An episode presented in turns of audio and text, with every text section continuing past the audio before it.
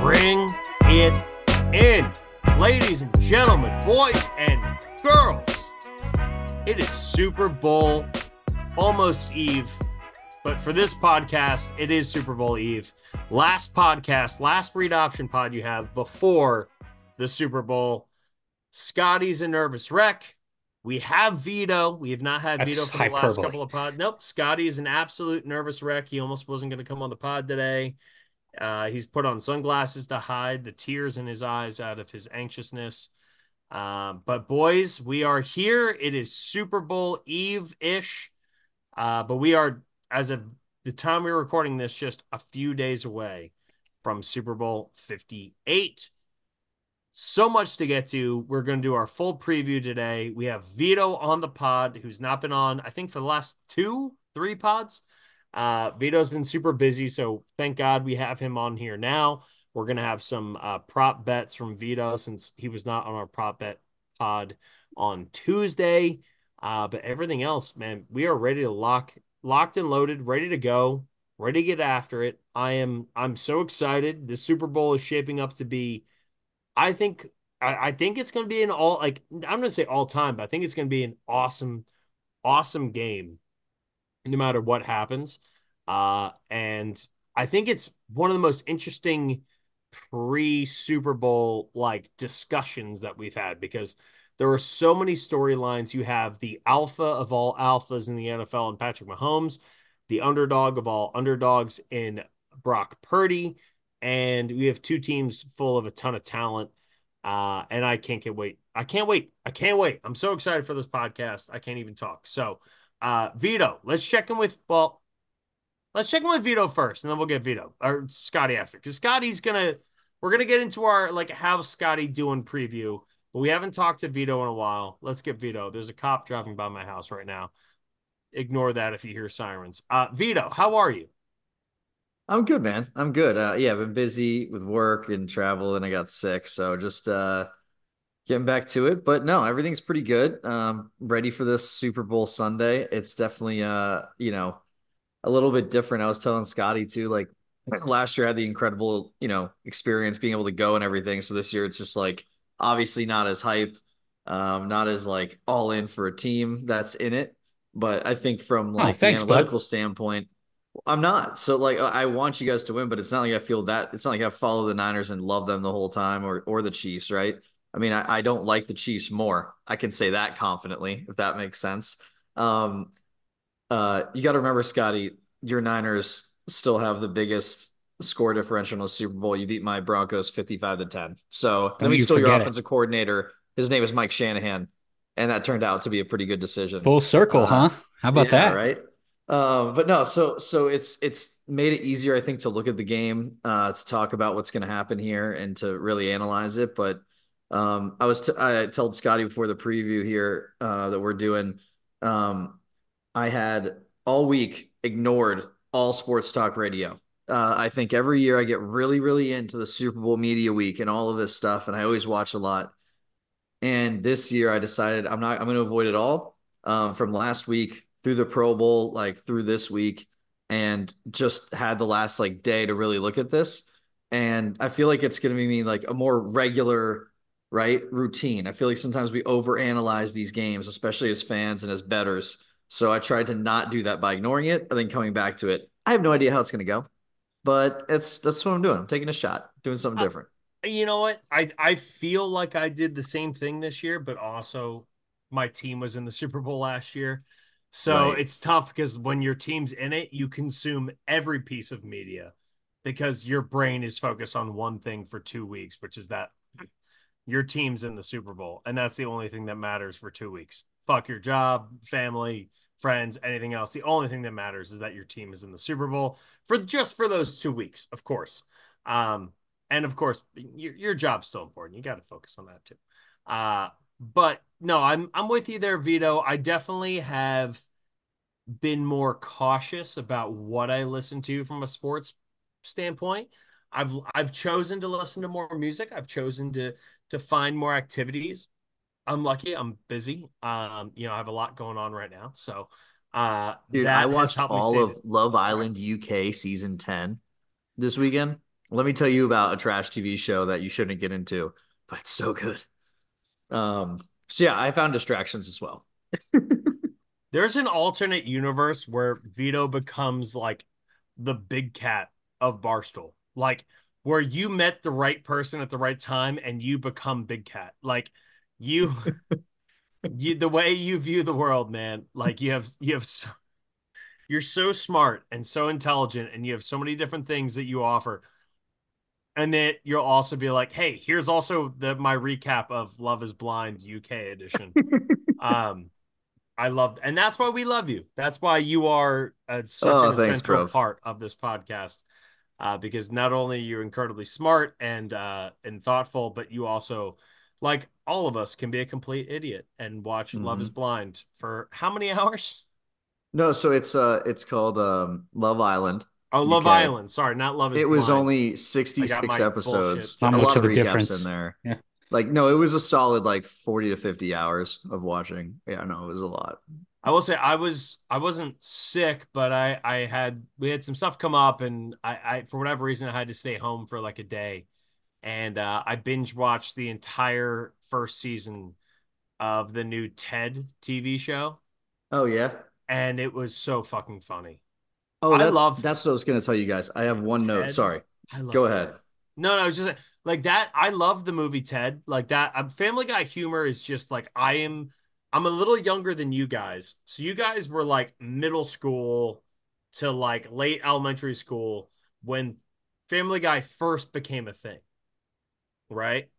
Like 2002. I, so. I don't know. I was always into South Park more. That was my style. Like, yeah. but like 2002, 2003, right? Like you guys, that was like around the time you were like what, like early. It's like third grade, fourth grade. Maybe. I don't want to say. so that's grade, like the beginning. Okay, so I guess I was almost in high school. I guess we're kind of we're, we're kind of grouped in there a little bit. But Family Guy, for whatever, for me, like that humor just resonated with me so much. So when the movie Ted came out, that's still I think one of the most underrated movies of the last like twenty years. That movie's so fucking funny. Uh, and the sequel is also very funny. But the fact that it made this TV show, I did the same thing as you, Vito. I binge watched that entire new series on uh, Peacock in like one night. Like literally, like I went, I covered it, and like and immediately Googled, is season two greenlit? because I thought I thought it was that funny. Um, but you know what? We're digressing. We're we're trying to distract from the obvious. People aren't coming to us to listen to our our thoughts about Love Island or Ted, the TV show. Uh, people want to know how Scotty's doing. Um, he's wearing sunglasses for some reason. Because um, the future's so goddamn bright, brother. How about them Niners? You're also wearing a Penn State shirt zero Niners uh, gear in sight, which is very 16th unlike fairway. Yeah. Um, but tell Waste us, management's Scotty, this week. Let's go. I'm ready for it. 16? Scotty and I, Scotty and I are playing golf on Friday as a as a distraction, which we did last year. Last year we did the same thing. Oh Scotty shit, I, we did. Scotty, I might cancel because you guys lost. Scotty and I played golf the Friday before the Super Bowl. Uh, there's a video of me teeing off in a Stuart Bradley jersey um, that you then took home after that and had had for a minute. Oh, I still have that. Yeah, for, you got to get that back. Do you, you, still have it? I thought I got yeah. it back. Yeah. No, you do still have it. All right. Well, uh, so we are we're keeping up with the traditions, but we're hoping this year's gonna be different. Uh, people are worried and concerned. They want to know how you're doing, Scotty. So give us the fill in. Um, a lot of distractions this week for you. A lot of like trying to keep your head above water, making sure everything's kosher, make sure everything's good. Um, but look, at some point, reality is going to become reality. How are you feeling right now as we uh, we hit just a couple days away from Super Bowl Fifty Eight? I'm good, man. I am rolling. I am good. I'm mellowed out. Nothing but positivity this week. I'm uh you know, I, I said this. I mentioned this on uh, on Tuesday's pod. How how easy it is to get wrapped up in in every form of media, like you described at the top here. Um, and again, not in a in a way of bragging, um, even though it might sound this way. Uh, it's not how I intend it, but the fact that I've been to now, this is my what third or third one in the in the last decade, um, and I've I've matured as an individual. But even beyond that, like I I know that I, like what to turn off and when to turn it off. Right. Um, this is a good week to get all the content you could possibly want. Guess what? I know these two teams are good. I know my team is good, perhaps better as we dissect it uh, later today on this podcast.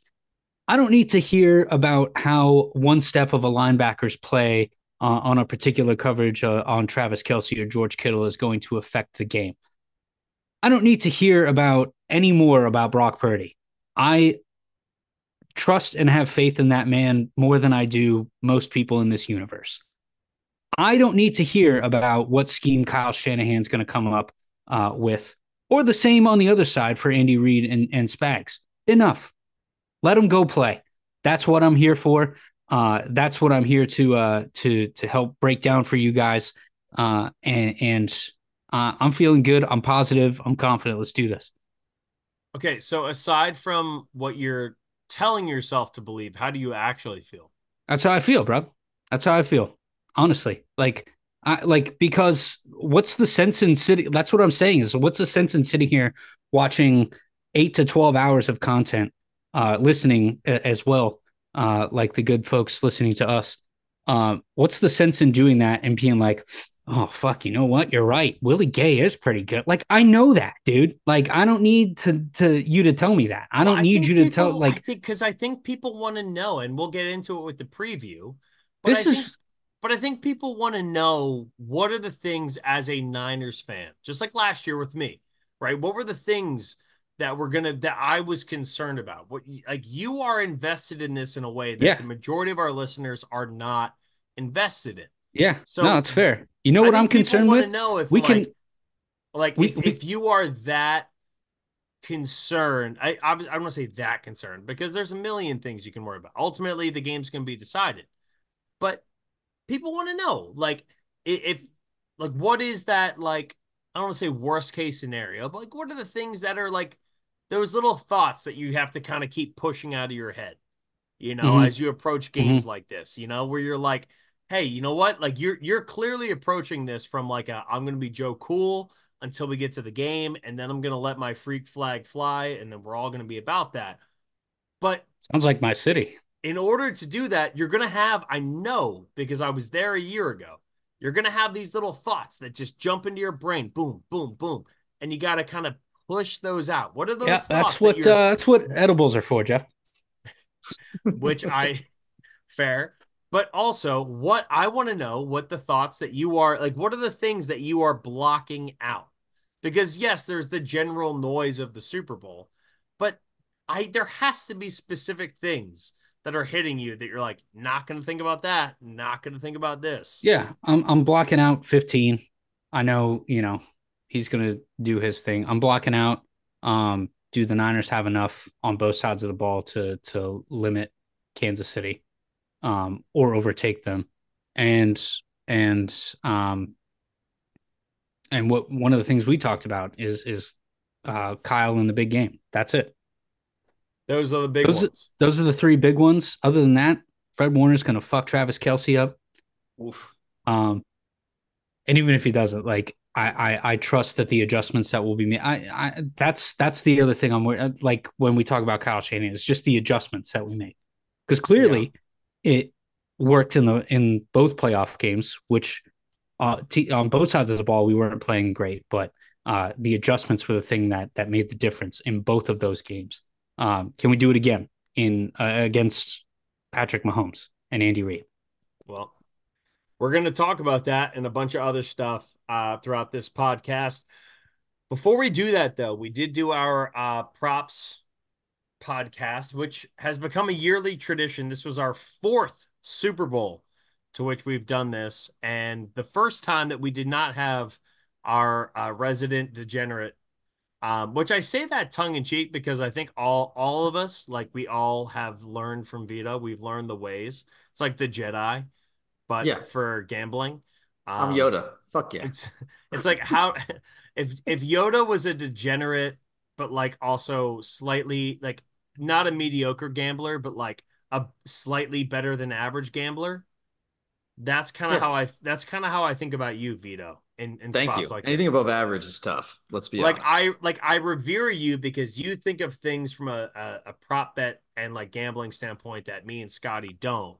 You know, so like I hold you in this this tier above us, but like we're just trying to learn from you. You know, you're no, our you Yoda guys. You guys have when obviously... it comes to like barely getting above like winning. So, um, let's hit it right now because we missed you on Tuesday's pod.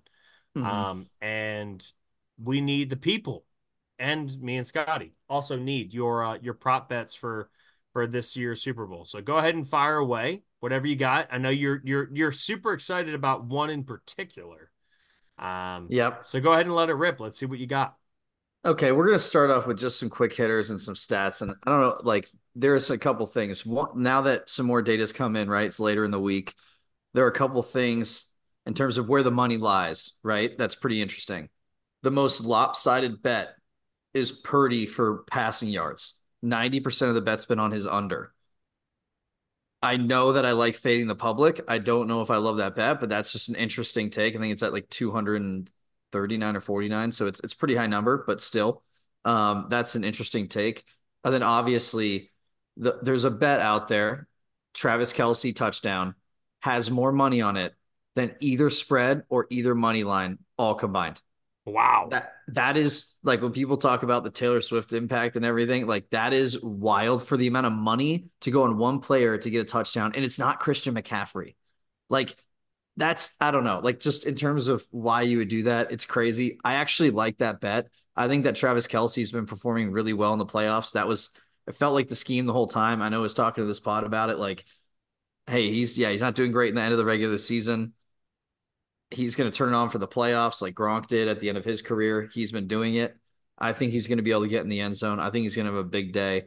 I like him getting a touchdown. It's minus 105. And I also like on ESPN, there's a different one where a little riskier, obviously, but between Travis Kelce and Christian McCaffrey over two and a half touchdowns. And it was like plus 475.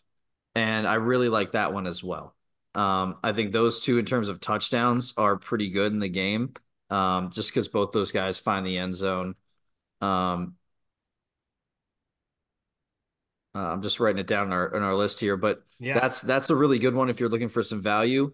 Um, but there are some classics that we need to talk about here, and we're going tails again. Okay, here's the deal: tails, tails. There's been 30 tails and 27 heads in the history of the Super Bowl. Tails never fails, although it has failed 27 times. It will not fail this time. Um, this Tails is obviously failed. this is this is the hundred dollar bet. This is how you start the game off. We talk about every year. You got to start fast. If you're in a watch party, you got to let everyone know that you mean business and you got a hundred dollars in the coin toss. What happens right after that? Oh, I got another fifty dollars on how long the national anthem is. Or right before that, and then well, right wait, wait, that, real, real quick. Where mm-hmm. did you land on this? Because I found out after we recorded on Tuesday or Monday for Tuesday's pod that Reba McEntire's over under at 90 seconds is would go down as one of the shortest national anthems of all time. Yep. So the, right now, the the Vegas odds books and and, and Scotty and I both went heavy on the under, and I told him I was like, try we I tried to make the case for the over, but I didn't do it with the full context about like there have been national anthems that are like two minutes plus. And we're yeah. talking about like it opened at 86 and a half and now it's up to 90. That is still 30 seconds less than like what the average overall like national anthem is. So the projections right now and where the over under is set at is viciously low comparative comparatively to yeah. what historically the national anthem has been, which makes me feel a little bit. I think there's in the last 20 years, there's only been one national anthem that's been less than 90 seconds. The thing about Reba though is that she sit like the way she sings and her pace is faster.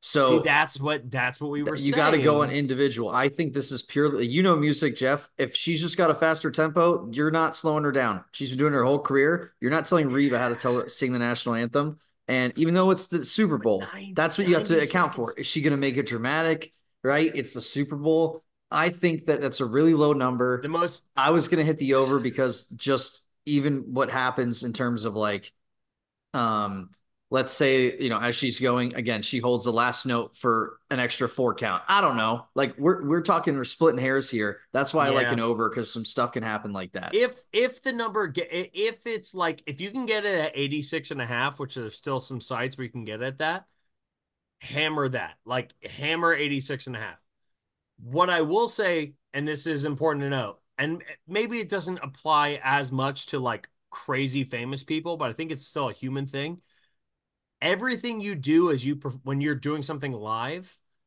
you whatever you practice practice it slower because when you do it live, you're going to have a higher tempo. Like I'm getting ready to play a gig in a couple weeks. I'm doing everything slower in practice because I know when I get there and the adrenaline kicks in, that like I'm going to want to rush. Like your instinct Absolutely. is to rush when you go through those moments. But 90 is so low. Com- historically speaking, again, the last 20 years, I think there's only been one that has been below 90 seconds. I think it was Kelly Clarkson like 2002, 2003. It might have been like right after she won American Idol. Since you've That's gone. just Damn. that is just a that's a low number. And when you really is. if you say if, again, if we said like, hey, heads hit 19 out of the last 20 years, you'd be like, all right, well, I'm gonna go heads.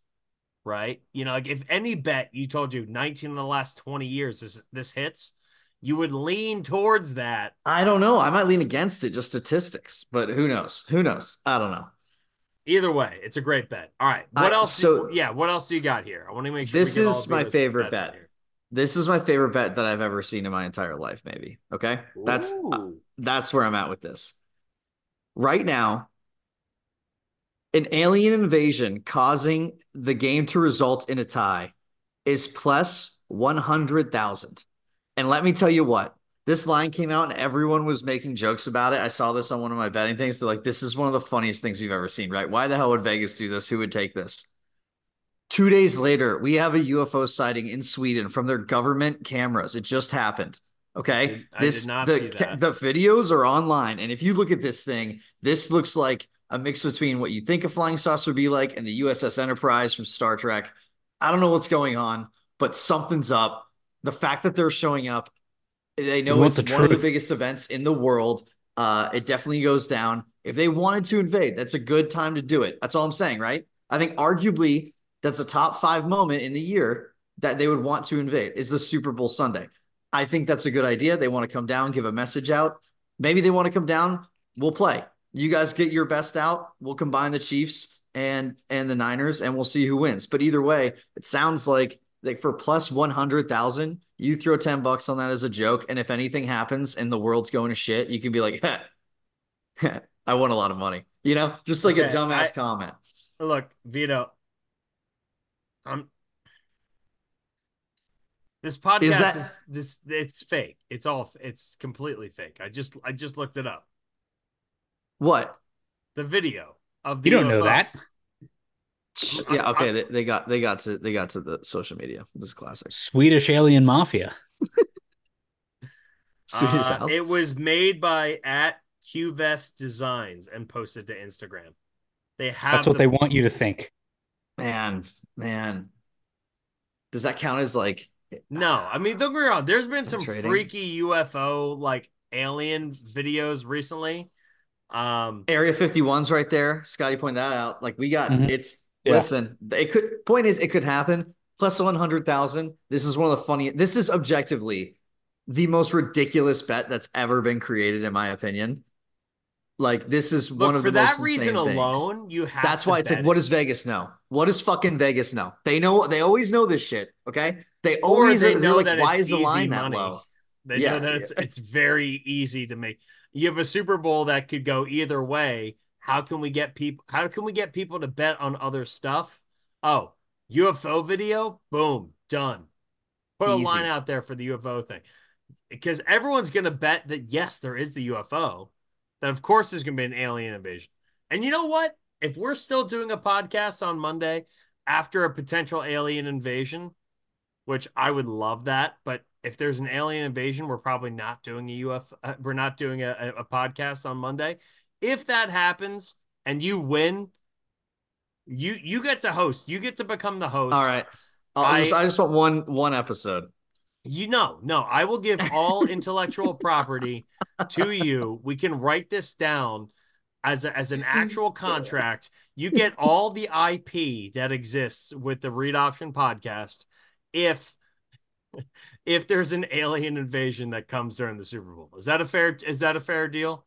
I mean, yeah, I'll take. It. And if I'll there's take, not, then yeah, that's then the next time I see you, you either buy me a beer or you pay for a round of golf. Whichever comes first. well, that's okay. I'll do the beer. I think a beer is fair. Eh, I think a round of golf's pretty fair. too. I think that's a little steeper. I That's a mean, I'm putting in all the all of my intellectual property here. I mean, Yeah, but if an alien invasion happens, like how many golf course? You know what I mean? Is that well, I'm Yeah, Yeah, didn't you watch there's Space no. I'm Jam? That's how they got Michael no. Jordan. that's true? Shit. Patrick Come on. Mahomes, That's Space Jam three, but it's football this time, oh and it's Mahomes. Good, take him. And we get a Super Bowl. Uh, okay. So aside from your alien bet, Vito, which I did not think that was going to be something I ever said on this podcast. Yeah. Uh, what what else do you have for your profits? no, that's that's mostly it. Um, there's a couple other ones that are decent. it's like one, Um, and then it's the alien. That's like, yeah, it's pretty much all I'm. Well, no, no, I had the other ones like the Tra- Travis Kelce for sure. Him and Christian McCaffrey. I love the tails. Brock Purdy under. There's just so many people on it. That's also one where it's like seems like fading the public could be a good idea. I think I'm staying away from it at the end. Just something to note. Um, I do also love uh, longest field goal uh, over under 46 and a half. I like the over. Um, I just think that in these games with these teams, if they're closer than that, they're probably going like this is going to be, I think, a higher possession, higher scoring game. Um, so I, I think there's going to be a longer field goal than that. Uh, th- that this is the kind of bet when you look at the Super Bowl, you also have to realize right how they're going to play the game, who these coaches are. Um, and I don't think betting a lot of the other ones, like the, the first to 10 to 15 points, any of that stuff, I personally just stay away because you don't know how the game's going to start. Either team could come out super hot or super flat. You'd think the Chiefs are going to come out with a bang. And that's why, if it's going to be anything, um, there's one bet that I love, which is the Chiefs to get points before they punt. Um, I think that's a really good bet. Um, and right now, points scored is minus 105 and a punt is minus 125. So it's actually better odds. You know, it's it's more rare they're going to obviously get points scored. And the same bets out there. This is on ESPN Bet. The same bet with the same odds is out there for the Niners. I just like it for the Chiefs more. I think they're going to start hot, um, just because of the fact that they've been to so many damn Super Bowls in the last couple Yeah. of years. Well, and also, I mean, think about the way that Kansas City looked when they opened up against Baltimore. Went right Yeah. down the field. Mahomes was perfect. They score a touchdown. Yeah, no, I uh I like it. All right. Well, we got Vito's bets. We got our check-in with Scotty. We're gonna take a quick break. We're gonna come back. We're gonna do our breakdown. This is, I think, the third year in a row we've done this. We're gonna do offense, defense for one side, offense, defense for the other side, and uh make see how how see how these guys you know kind of line up, and then we will finish with our picks for the Super Bowl. And all that's coming on the other side of the pod. Read option. Take a quick break. We'll be back on the other side. All right. We got some football to talk about here, boys. Let's go. Super Bowl 58 is right upon us. And uh, we're going to go again side of the ball versus side of the ball, and side of the ball versus side of the ball. For those who are new, Chiefs offense, Niners defense, Niners offense, Chiefs defense, and we will end with our picks after that. So let's get into it. We're going to start off here. Niners offense versus the Chiefs defense. And I'm picking this in particular because I think this is where the most uncertainty lies. All right. We've seen this Chiefs offense, we've seen it over the course of an entire football season. Th- through, if you just look at the games in totality, overwhelmingly the games where you've seen the Niners full offense with Trent Williams, with Brock Purdy, with Deebo, everyone else pretty much still undefeated. I think there's I think the only game that they lost with everybody healthy was the Niners game or the Ravens game. The Niners have looked Correct. awesome on that, on that side of the ball. The Chiefs defense, as we've discussed throughout the year on this podcast, and we talked about it early in the season, and then we kind of went away from it. They had the loss on Christmas Day against the Raiders, and you're like, all right, are we really considering like this? There's no way this Chiefs team's getting back, but you can't count them out because of Mahomes. And like I said to Scotty on Tuesday's pod, here we are talking about Patrick Mahomes in the Super Bowl, right? Because we we kind of it was a throwaway. You know, the Ravens look so good. There were teams they have the Bills. These teams look so good. There's no way that the Chiefs in this iteration is getting back to the Super Bowl. And what did they do? They found a way to get to the Super Bowl. I think in terms of the natural mismatch for what the majority of the season told us, the Chiefs offense against the Niners defense is, is going to be the biggest question because if we take the bulk of the data, you look at it and you go, all right, well, the Chiefs offense really shouldn't be able to move the football that much against the Niners defense. The Niners defense has been offense, has been awful. Even even with Hufanga being out, this Niners defense is is, you know, yeah, it's it's been good. It's been really good. It's been awesome. It's it, you have Warner, you have the D line, you, you trade for Chase Young, all this stuff. Like we we've we've built up this Chiefs uh this Niners defense as much as we possibly could have. And yet Mahomes is such an X factor when it comes to trying to come up with a game plan. And the way that he's played in this postseason, the way that Travis Kelce has played in this postseason, the way that Rashee Rice has been able to alleviate some of that pressure on Travis Kelce, particularly in the coverage standpoint, where you're talking about like, hey, everyone's game planning for Travis Kelce. All right, well, now you have to deal with Rashee Rice. It's a weird spot because so much of the season we talked about all the drops, the game against Philly, MVS dropping balls, and and Mecole Hardman now back with the Chiefs dropping balls, and and you're talking about uh uh what's it, Kadarius Toney, right, being off size. All we've had so many conversations about what this Chiefs offense could be, but ultimately failed to become. And we're putting that up against a defense that throughout the his like throughout the majority of the season has been phenomenal. But then you look at those last four or five games that the Chiefs or that the uh I keep combining the two. The red is blurring in my mind. That the Niners defense has been in, right? You go to the Ravens game, the Commanders game, right? The Commanders were an afterthought. Commanders have the second overall pick, second worst football record in football this year.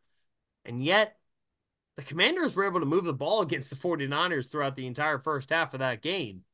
And then you add in their two playoff games against Green Bay and Detroit it puts us in a very unique spot here where it's like we have a large body of evidence that says the Chiefs offense isn't that good and the Niners defense isn't is really really good.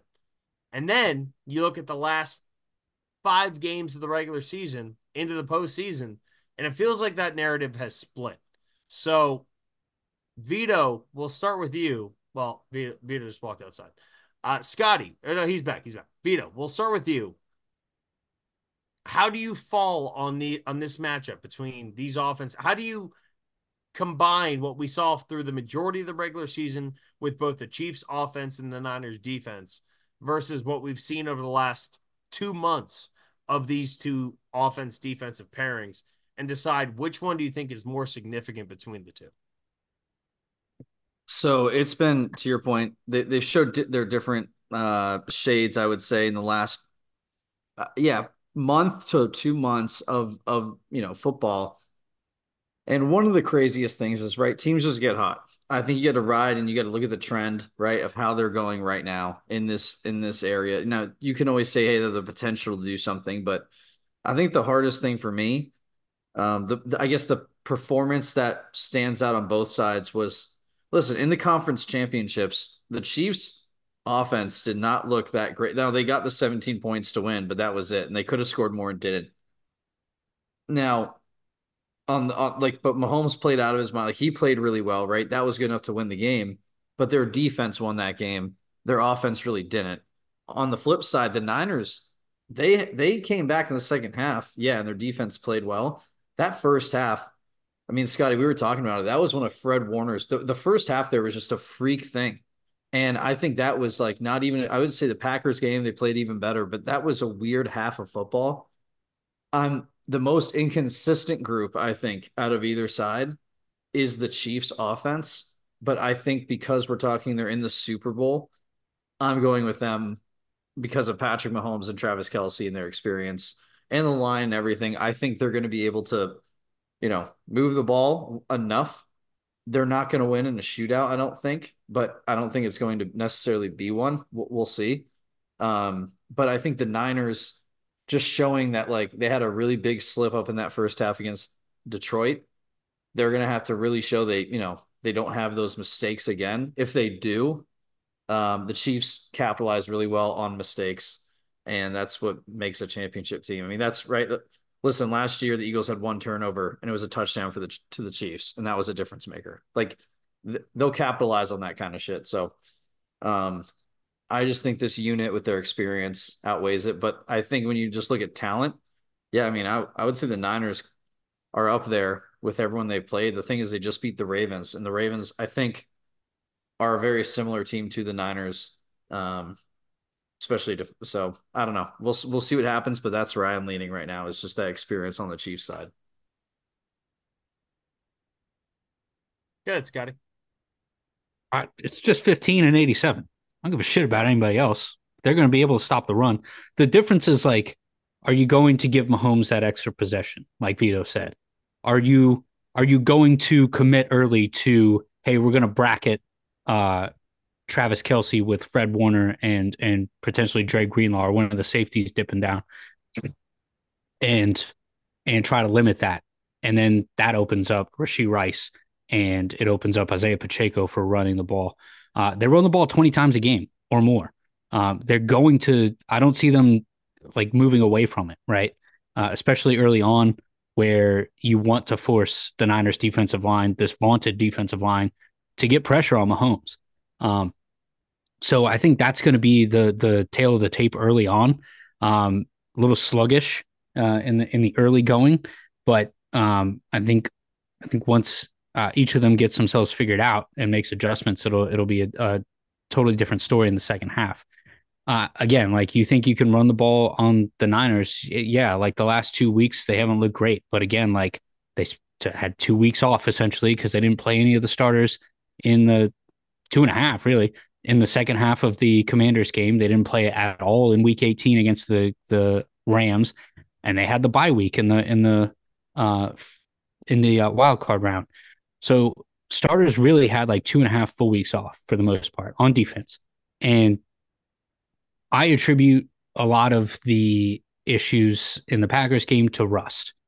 I attribute the fact that Detroit was able to do the same thing to the fact that Detroit's really fucking good at running the ball. Um, and, and again, they made the adjustments in the second. How many second half yards did Jahmyr Gibbs have? Not a ton, bud. Um, Not enough for my over. Thanks. That's right. and and so I, I, I'm I'm thinking it's just getting back in the rhythm. Um, and you know, it might you might see a similar thing early on uh, here since we've had two weeks off where it's like, oh, Pacheco's running the shit out of the ball. Um, but we got this guy Mahomes that can throw the ball. Let's go do that. Um, so I, I, I, see a similar way playing out, uh, you know, especially early on. But uh, again, it boils down to to 15 and 87, and uh, and it boils down to the middle of the field because that's where the Chiefs like to play on offense. You're not going to get a ton outside the numbers. You're going to rely on Charvarius Ward to make the coverages, on, particularly on Rashee Rice, uh, and play over the middle. But he's going to need a lot of safety help from guys like Ji'Ayir Brown um, and and, and uh, Deommodore Lenoir coming over on the other side, who who's going to have some speed going up against him with MVS uh, as, as the Chiefs receiver. Um, and then obviously Travis Kelce. I don't think a ton of that I, I, don't see the Chiefs deviating a ton from like, hey, we're gonna all of a sudden gonna go play outside the numbers. Like they're going to play the middle of the field, and like if you just if I, I'm convinced that if we can stack the box and force Mahomes into stuff, you don't even have to say like this is one of those games. I said this against the Eagles earlier this year where it was like, oh, uh, we don't really have to blitz Jalen. In fact, that's probably better. And in the first quarter, first half, really, you like saw the pass rush wasn't getting home, and it was like, yeah, but also, uh, it it gave time for Jalen to uh have to scramble, make a decision, and then all of a sudden we're getting a ten yard sack because he had to scramble out of the pocket. Nobody's open downfield because of good coverage, and boom, just like that, ten yard sack. It's third and twenty two, and uh, and you're running a draw play uh, to try to beat us, and you're down. Uh, then you find yourself down by 30. That's really easy to do with a team that likes to play over the middle like that. Um, and the Chiefs do it way more so than the Eagles do. So um, I'm anticipating that. I'm anticipating the linebackers getting right. I'm anticipating Dre Greenlaw getting physical from the jump. The only thing is like you can't let Travis get in your head. Like that was some some of the fun stuff we saw in the in the Ravens game in the AFC Championship was Travis getting in in people's heads. We yeah. say again, go back to that Eagles game. Dre Greenlaw, like when they got the Eagles sideline got in his head, that we saw how that turned out. So uh, keep your focus, keep it in front of you, um, and, and like listen, it's not a bad day if you get beat by Mahomes, but you can't get beat by Mahomes and Pacheco and Kelce and Rashee Rice. You know what I mean? Um, so uh, I, I think middle of the field, keep it tight, uh, like they've been doing all season long, and eventually one or two times the pass rush is going to get home uh, and get Mahomes down. I I think there's a I think when you notice certain trends in the NFL, like it's hard to compare things and you're like, hey, the Ravens had the best regular season schedule and record throughout the like the entirety of the NFL. So they come in, they take care of business against San Francisco on Christmas Day. That's to be expected. What's not to be expected is that Washington hung with San Francisco for the majority of that game. What's not to be expected is Green Bay having a lead going into the fourth quarter in the divisional or yeah, the divisional round. What's not to be expected is the fact that Detroit dominated that game throughout you know, the entire first half. And then if they just get out of their own way, Detroit's probably playing in the Super Bowl. And not There's, to cut you off, but I think you're devaluing the the how good those two teams are. Two teams are. I'm not the Commanders. I, I already think, said my piece. I think on. you can make the argument for uh Detroit being like, hey, I'm I me saying that is devaluing how good Detroit was offensively because Detroit was one of the best offensive teams in football a year. Green Bay was not. Green Bay got their shit together at a clutch time, but overwhelmingly throughout the season, I mean, Detroit or uh, Green Bay barely, barely made the postseason. Like by the skin of their teeth, Green Bay made this made the postseason. We're not talking about Green Bay as a divisional winner who came in there. Green Bay, if, I'm a Green Bay fan, I look at that game in the divisional round being like, damn, we missed an opportunity. We should have won that game. You know, and, and and look, Jordan Love played great, but Jordan Love, and this is something we'll talk about in the off season. I think the Jordan Love hype is still slightly overrated. Like, not to say that Jordan Love isn't a great player, he is.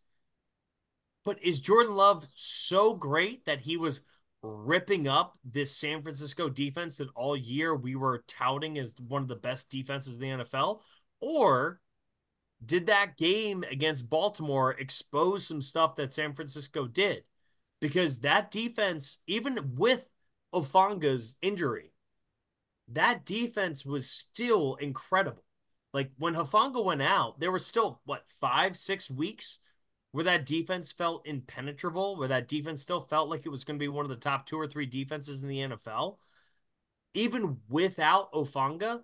So you can't blame it on injury. And even after the Hufanga injury, they still went out and got Chase Young. They still went and added pieces to the defense. Randy Gregory, yeah. yeah, Randy Gregory and Chase Young both got added to the roster post the Hufanga injury. So to me, looking at it from a perspective of like, all right, is it possible that Jordan Love is just fucking incredible now? And yes, they lit up he lit up the Cowboys and that game is totally fair. He also had a pick six and a really really crucial turnover in the Dallas red zone that kind of helped shift that game. It's not to say that Jordan Love won't be great, but I think we're going to see a lot of talking heads talk about, hey, Green Bay, they're the next team up. They're going to be the trendy pick to be, they're going to be the trendy Super Bowl pick next year, right? They're going to be the trendy, you know, NFC North championship pick next year. Jordan Love could be great. I'm still not sold that Jordan Love is like all of a sudden Aaron Rodgers or Brett Favre. He could be. I'm just not sold there yet. So when I look at the way that San Francisco's defense has played against them and against Detroit, both of which have been pretty good offenses, and Detroit's been very good at times this year. Washington, I remember trying to talk about them and being like, hey, they have the pieces. Sam Howell, I'm a fan of Sam Howell. But like when the Eagles played them, they lit them up. That was in the early early parts of the season. They did nothing the rest of the way, and yet they were able to move the ball against San Francisco, host Baltimore. So I'm not in those meetings. I'm not the guy burning the midnight oil, watching every ounce and every second of film, looking through everything, being like, hey, here's a weakness that we can get here. Here's something that got exposed by Baltimore. But it does feel like since that game, all of a sudden San Francisco went from feeling like unbeatable to, okay, no, this team actually is beatable. We just have to go about it the right way. So when I look at what Kansas City's able to do is, I mean, Pacheco had over 20 carries last week. Histor- if you look at this season, 33.7% of, of Kansas City's plays have been run plays. That typically doesn't average out to 20 plus rushing attempts to Isaiah Pacheco. However, when you look at what they've done in the playoffs between that freezing cold game against Miami and then what they did against Buffalo and then what they what they went and did against Baltimore, they were very committed to running the football as a part of their particularly the first half drives. Those first one, two, three drives that they have. And Kansas City had a, a very effective game plan in all of those games and were successful in all of those opening drives, which leads me to believe that you're going to be able to do that. Now, there is an argument to be made, which is that San Francisco is much better at stopping the run X on the outside part of the offensive line than the interior part. They're very good against the run on the interior part of the defensive line. And that has been where Kansas City has made their bread and butter. So it does seem like a slight mismatch in that perspective, especially with Joe Thuney not being fully cleared yet. We don't know if Joe Thuney's going to play, but they also went up against Patrick Queen and Roquan Smith and a really, really good defense in Baltimore, and they were able to run the football when they needed to. And the biggest differentiator is because it's fucking Patrick Mahomes. If Patrick Mahomes is back there and you're going to run the football, it seems asinine to think, hey, let's take more snaps away from Patrick Mahomes and hand them off to somebody else because Mahomes is that good. But ultimately, if that gives you sustainability, if that gives you ball control in their first two drives against Baltimore, Kansas City maintained the ball for over 15 minutes. Their first two drives took away an entire quarter of the game, right? Yeah. Like that yeah. is massive. That's why you don't give him the ball first. but it wasn't, and that's the thing is like when you go watch those drives, it wasn't because Mahomes was doing his acrobatic, incredible no, bullshit. They're just marching down the field. Well, yeah. there were there were still even a few just twisting. Yeah, the, the catch, the, yeah, yeah, the catch by like Kelce where he dives, but that was I, I think was later the the third or fourth drive. Their no, first... yeah, I'm just saying there was one earlier. It's just like he's scrambling left, and then because he can throw off of any angle, to any angle. He throw he's running left in the pocket, throws to the right on like a, a drag route, and it's in stride. And you're like, this is every other quarterback that's incomplete and maybe picked. You know, mm-hmm. it's insane to watch. But that's what makes Mahomes Mahomes, and that's why he's he has gotten to that Brady esque level where you're like, you just have to expect perfection out of him, and you cannot give him the ball. Yeah, and we'll get to that part of it when we talk about the other side with you know, um, with Kansas City's defense because if Kansas City's defense can can force turnovers, then it's going to be a totally different ball game. But what I will say is, I think Andy Reid has gone through enough of football that like when you think of early 2000s Andy Reid and you think about those runs with the Eagles when he was still an excellent football coach, he was always so trusting of the system, right? Hey, we're gonna throw the ball to Brian Westbrook in this in the flat on a screen. We're gonna get the ball to our guys. Andy has adjusted, man. Like he was able to run the ball last year. Pacheco and Mahomes both came up with massive massive first downs in the fourth quarter of that game. Backbreakers. Yeah. And that's the thing is like Pacheco weirdly has that same gene that Mahomes does. And because he's so hard to bring down and he's just always moving his feet, he picks up these clutch big time first downs. The area of the field that I'm obviously focusing on, like when you whenever I watch a San Francisco game, it's like Fred Warner, Dre Greenlaw, because they're so fucking good. I just want to watch them play all the time we know how good they are at linebacker. And I know that Nick Bosa made a couple of big time plays in uh, the second half against Detroit. I am very concerned about what San Francisco's defensive line is going to be able to do against Kansas City. And Scotty, I, I'm fascinated to know your thoughts on this. But overall, I mean, Mahomes didn't take his first sack in the entire playoffs, and that's through two and three quarters games because it wasn't until the fourth quarter of the game against Baltimore that Mahomes took his first sack of the postseason, right? And San Francisco's defensive line, for all the money that's invested in there, I think even Niners fans would argue that like it's kind of been disappointing. Like you're well, yeah, when you spend a billion like, dollars on it.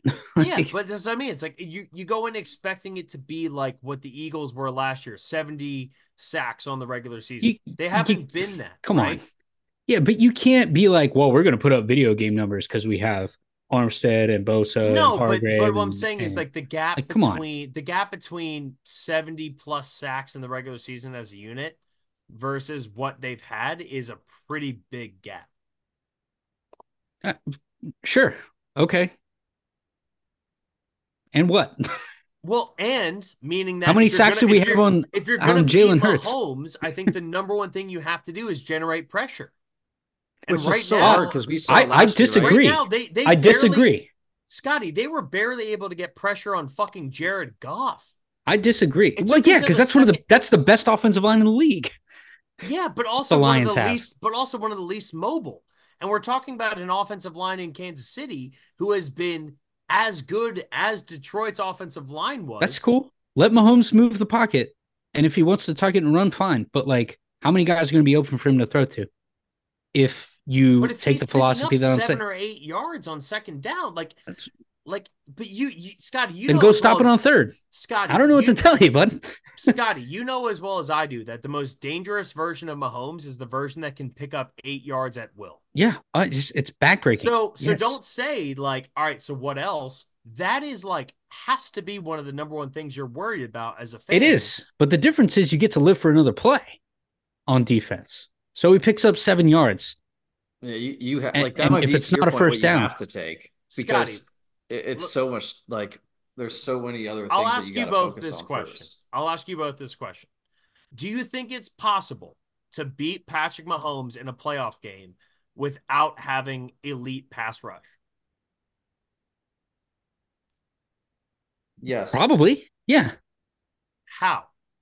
What's what is that formula? The, I'm because telling right you, now what we've seen from San Francisco is not an elite pass rush. It's, it's the same linebacker play, but not elite pass rush. So it's it's the same it formula. Possible? It's the same formula that beat the Eagles in the regular season and beat Detroit last week in the second half. But neither you one of those have Patrick Mahomes. I'm talking specifically. I don't give Mahomes. a fuck. Like he's gonna do great. I get it, but like you have to make him beat you. If he beats you single handedly, fine.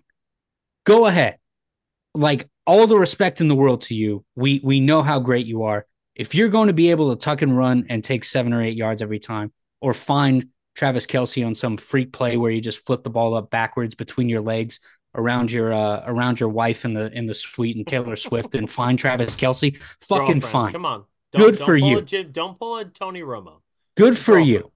I I, I do not. If you beat us that way, hey, you know I'm I'll be the first guy after uh, 15 beers to recoup. Will be like, hey, congrats on beating us that way, bud.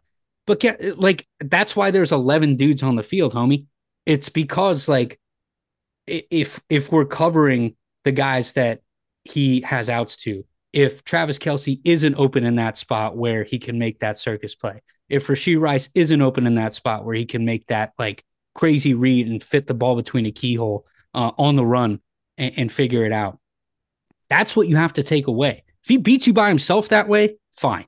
But odds are, with especially with the personnel on our defense, that you're not going to. You don't have to get home all the time. You have to like create enough pressure to be like, hey, we're we're coming, but like, how long is that offensive line going to hold up? Because really, scheme wise, that offensive line isn't like nearly as complex as as what the Niners offensive line is running, and we'll get to that in a second. Um, but they're just that offensive line, especially without Joe Thuney, is going to be like keep them in front of you, push as as hard as you can. Um, and it's really just going to be a battle of wills at that point. Um, but yeah, if he beats you by himself that way, I, like whatever. Um, I, I, wouldn't even be mad about that. Um, but again, that's that's why there's 11 other dudes or 10 other dudes on the field, uh, plus the 11 on defense. Vito, what what about you? Because I I I have my own thoughts, but I want to know you. Like, if if you're thinking hey, we have a game plan. Maybe we don't fully believe that our deep. Like, look, you have Nick Bosa, all pro dude, like stud. Yeah, he's so you, he, you, you, just have, let him up on. You switch the tackles, you just but, let him run, right? But Armstead, Hargrave, Chase Young, Randy Gregory, the other guys who have filled out the, that defensive line, Javon Kinlaw, those guys have not lived up to the billing of what those names are. So you know you have one elite guy and a bunch of guys who have underachieved but still have high potential. Mm-hmm.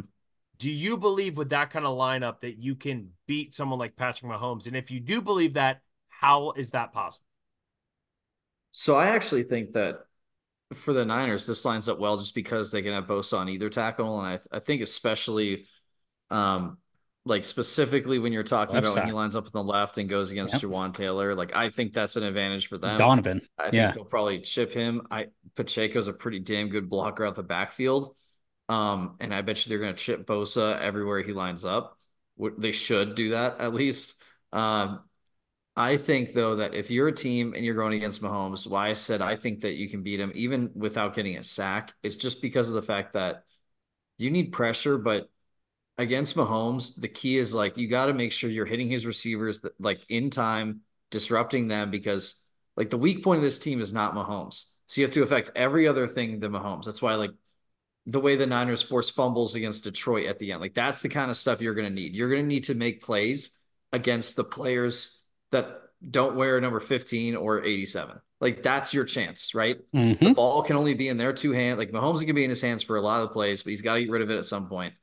And you got to make sure that all these other guys, even Rashee Rice, like this is the biggest game he's ever played in his career. Obviously, like this is just, I don't know, all of this just accumulating for him. Pacheco, like it's just going to be, you know, even though again a lot of the team is experienced, you got to look at the guys who are inexperienced, who are young, got there this year, who have to contribute because the Chiefs have had to do that.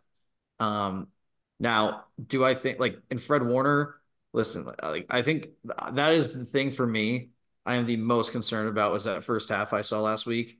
I don't know what that was, and if we see any of that creep into this game, you need Fred Warner to play his best game this week and command that team and know what Mahomes is doing so they can attack these other guys. I wouldn't be surprised if they're just like trying to create turnovers, especially again when the receivers get the balls in their hands. So look for broken tackles, all that shit. Like I could see them making a big play, but I think that's if I if I'm coaching the defense, what I'm saying, like guys, we got to generate two turnovers, and and if we don't, we're not going to win that's Mahomes in the playoffs in the Super Bowl specifically.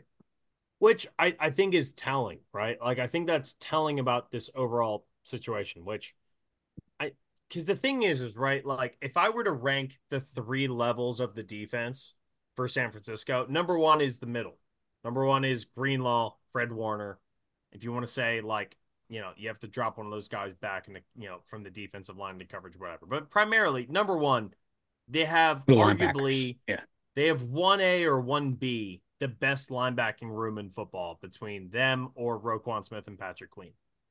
Their second best unit is their defensive line. So we're talking about this being like, and that's part of the reason why I started there because we're not even getting to the biggest problem of San Francisco's defense, which is the secondary.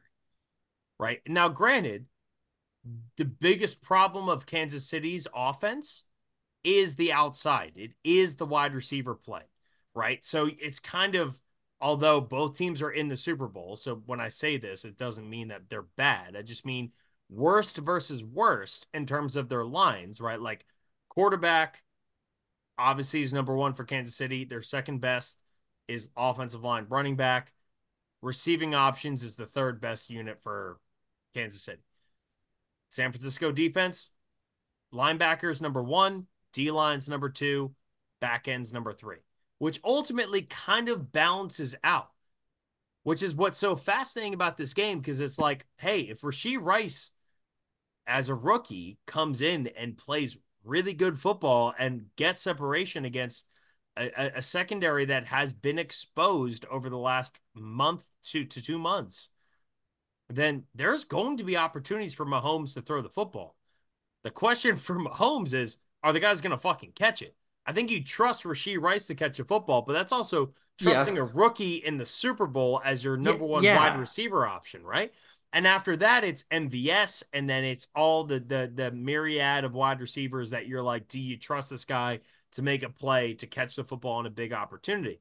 And I don't think like in the Super Bowl last year, those easy walk-in touchdowns when they when Kansas City was on the goal line and they ran that misdirection and they were able to boom just dump it off to Kadarius Toney and he walked in and Mecole Hardman I think was the other one on the left side. You're not getting that because it's not a Jonathan Gannon, uh, John Gannon defense. You're getting a much more sophisticated defense. However, that secondary is absolutely the problem. However, I think between Ambry Thomas and Charvarius Ward and some of the guys in that San Francisco secondary, I do think there's enough playmaking there that those guys can do it. However, when you take the sample, the most recent sample size, right? And that's why like there's two different versions of DVOA. There's DVOA and then there's DVOA plus, or I think it's called DVOA plus, but that has to do with a, a, a weighting the last five to 10 games more heavily versus the entire season. And if you weight the last five games of San Francisco's defense more heavily, you'll like you'll see that defense has not been nowhere near as good as it was throughout the bulk of the regular season, which is what I think makes this so fascinating. Because when you look at Fred Warner and Dre Greenlaw, you're like, yeah, those guys are studs. But like even in the Philly game, those first two opening drives for Philly were dominant, right? They didn't get into the end zone. And ultimately, San Francisco won by a million points and it didn't fucking matter but there are ways to to mitigate the linebacker position to make them less effective. Yeah. And that's what I know Andy Reid with 2 weeks of hey, I'm to be in the I'm to be in the in the the chemistry lab drawing up every single fucking play I possibly can to come up with the best ways to get my guys open. I lean towards trusting Andy Reid and Mahomes more so than this defense who, if we're talking about San Francisco's defense in like week 12, when it was like, this is the might be the best defense I've ever seen in my life, it's a totally different conversation. But given the way that San Francisco's defense has looked, not just against Baltimore, but against Washington, knowing that they are one of the two worst teams in football this year, and the way they looked against Green Bay, and now everyone's anointing Jordan Love as some amazing thing. And then Detroit, who we do we all agree is a great offense. You're going up against one of, if not the best play caller and overall offensive mind who is currently coaching in the NFL and Andy Reid, and arguably the most talented quarterback of all time.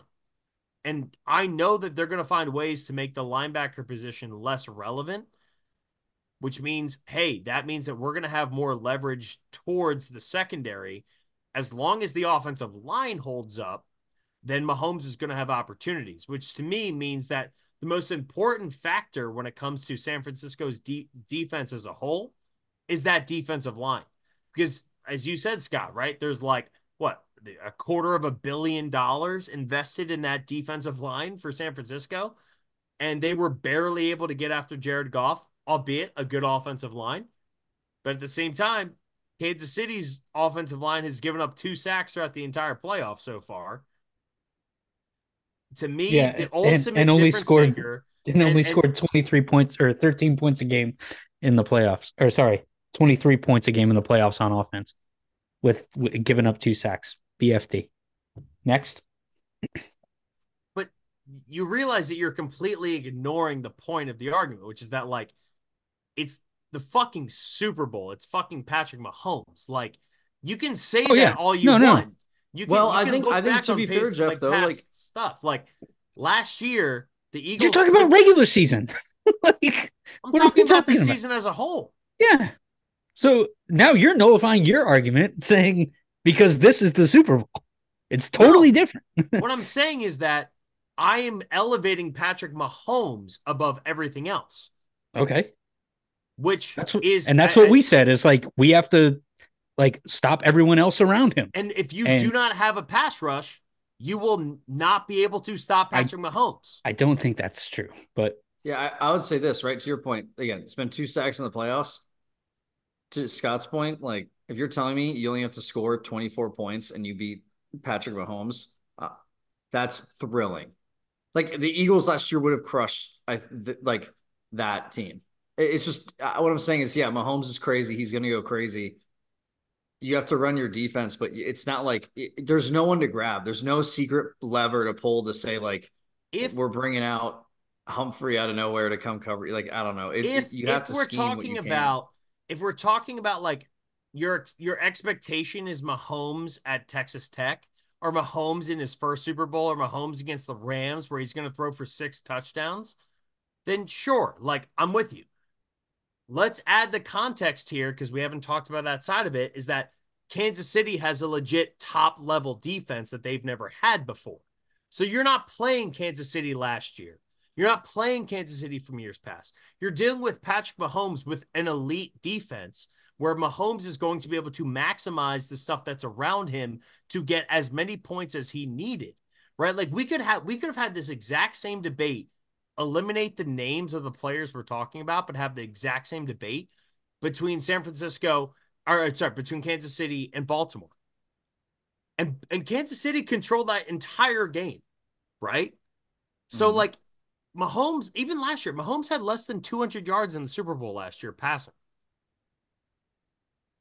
Did can did Mahomes control that game? Because it sure felt like it. Mhm. He doesn't need momentum, to throw. yeah. He doesn't need to throw for 400 yards and four touchdowns to control the game. He's fucking patch. He's the best player in the fucking league. It doesn't matter how he does it. It's the fact that he exists that is the problem. That is why it's so hard to deal That's with what we were saying. Yeah. yeah, that's that's what we're saying. Like No, stop everyone else around him and limit that.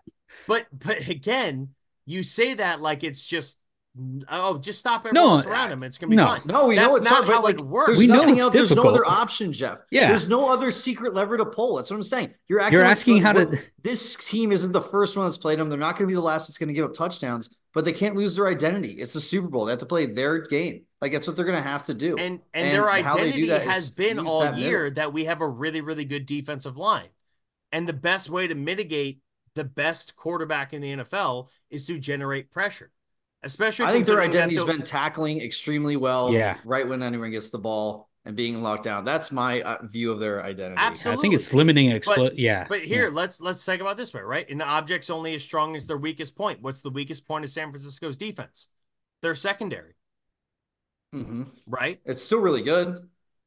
yeah. I mean, it's not really good it's been lit up the last five weeks that they've played Yeah, I mean, I, I okay. I'll say this though, like again, we're talking about playoff teams. You're doing the best lines and everything, like you said. Like this is how in random games you can have a breakdown on the backside. Yes, this Niners team has had consistent Like a holding or something. up plays like pretty consistently. You can say that for sure. But they've also had like there have been multiple games where they've been rated as the top defense in the NFL. Um, and they've actually done a very good job. And to your point, does the defensive line has an impact on that? Absolutely, right? Like that is absolutely linked. Defensive line play to the secondary play and how they're graded. I also just think that when you're talking about like a few of these guys, like Charvarius Ward, in my opinion, is just one of the best. He's been one of the best corners in football this year, and I've loved what he's done. Um, Lenoir's a good other option. I I just think that this team has enough. Again, we all know this is not the, again the Chiefs of even last year or the years before on offense, but it's still goddamn Mahomes. Like, so no matter what you do, you basically just have to be like, these are the guys we have to lock up. Like, you're gonna have to have Ward and Rashee. Like, I, I think that these skill players line up pretty well in terms of just like the defense and the offense kind of neutralizing each other a lot of it. So you have some wins here and there, but I don't like I'm more worried if I'm looking at this game, the thing that that right, like Scotty had said, the Chiefs like to do is play with the middle of the field. They're gonna run at you, you're on play action, Kelce will sneak back, Rashee Rice on an in cut. And those linebackers have to play out of their minds. And the secondary, like safeties coming down, have to play it right. Or help. Yeah. And and like that that middle of the field like they're going to focus on that. So I don't think they're going to care. I mean, they're going to care about the rush. But the worst thing that's going to happen to your point is maybe there isn't even a rush and he's sitting back there for four or five seconds and you got four defensive guys in the middle of the field on different layers defending everybody. And that's when Mahomes takes off and like fucking prevent every play. well, like well, not prevent, look, but like, four, like you know what I mean. The middle is going to be a big a big deal. I think you're going to see a lot mm-hmm. of routes there, which I think is hundred percent right. And the big the big thing is that I think if you are the off, you know, Matt Nagy and Andy Reid, you're you're you're figuring out the play calling. You're trying to figure out, hey, this is what we're gonna do. And we saw it with what happened in this game against Baltimore, right? Which was that I kind of forgot Matt Nagy was here. Yeah, right. Isn't that crazy? um, Coach of the Year, twenty six double doink, twenty nineteen, yeah, twenty eighteen, like yeah, twenty eighteen Coach of the Year. Um, but that is that is exactly the point, right? Which is like, look at what happened in that game. And, and Vito, you t- you know you talked about this when we came off the AFC NFC Championship game, which was that Baltimore dominated the entire second half of that game, right? And it was up to Baltimore's offense to get them back in that game because Kansas yep. City went punt, punt, punt, punt, punt, knee. That was their entire second half, right? They didn't they didn't not score the entire Which second half. I'm I'm good with that script because we'll talk about yeah, it next. But absolutely. like that, yeah, I, like on offense, like I'm good with that. It is, but and again, we'll get to Kansas City's defense and that stuff, you know, in the in the in the next part of the segment. But I'm for me, like I look at this in that Kansas City's going to come in with the best possible attack. And if you if you want to be completely honest, Baltimore is a much better defense than San Francisco. They're better in the secondary. They led the league in sacks this year, and they are just as good at the middle part of the interior, like part of the defense at linebacker than San Francisco is. I think San, I think San Francisco is as a full or, step no? below I'm gonna talk about that what Baltimore is. It just they. I, am okay. sorry, like statistically, Baltimore led the NFL in sacks. They have a better secondary. And Kyle Hamilton is better than any single player in the entire secondary. Marlon Humphrey no doubt. Is better in the entire secondary than any. They have 2 mm-hmm. players who are better than anybody who is starting in the secondary for San Francisco.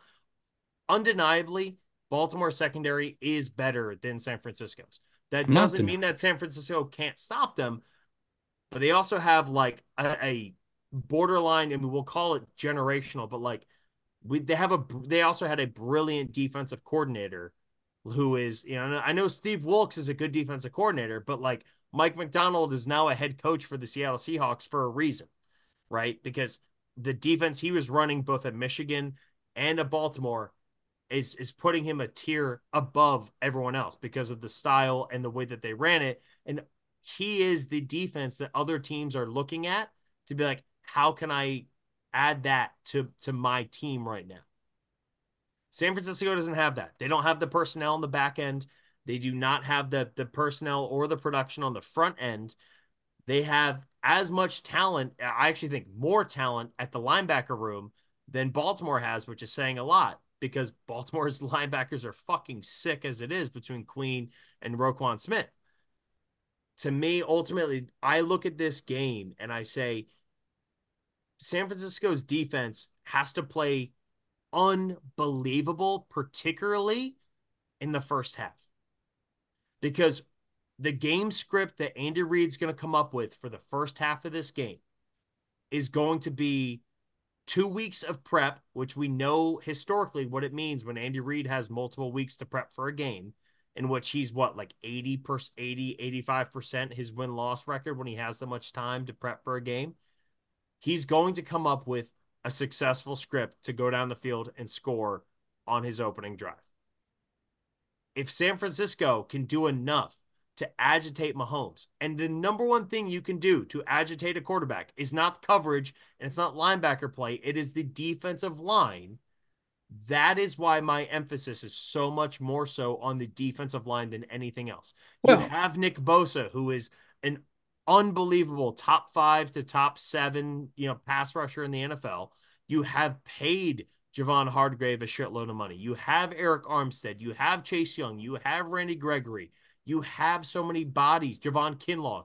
You have guys there. If you are not able to disrupt Mahomes and disrupt Mahomes early, then you are setting your secondary and linebackers up for for failure because I, linebackers and secondary can only do so much when it comes to brilliant play calling. Except when it's Fred Warner. Um, no, but no, not, I, I think no, not Fred. You guys were down how many points at halftime against the Detroit Lions? What did Fred Warner do for that?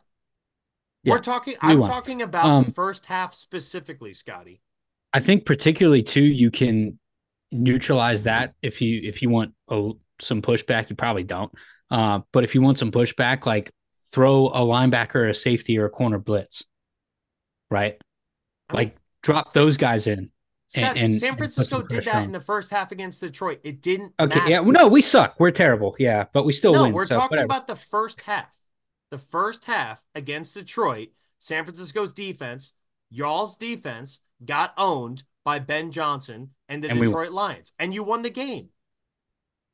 Both well, things like, can in be that true, second buddy. half because because we dropped guys in, and yeah, Fred Warner Which went off. Which is why and... what I was saying is that San Francisco's best chance to really control this game is to dominate the opening drive, and if they can through their pass rush disrupt what Kansas City's trying to do, then they will be able to throw off the game plan for Kansas City, which is something that Baltimore wasn't able to do, that Buffalo wasn't able to do, and that Miami wasn't able to do.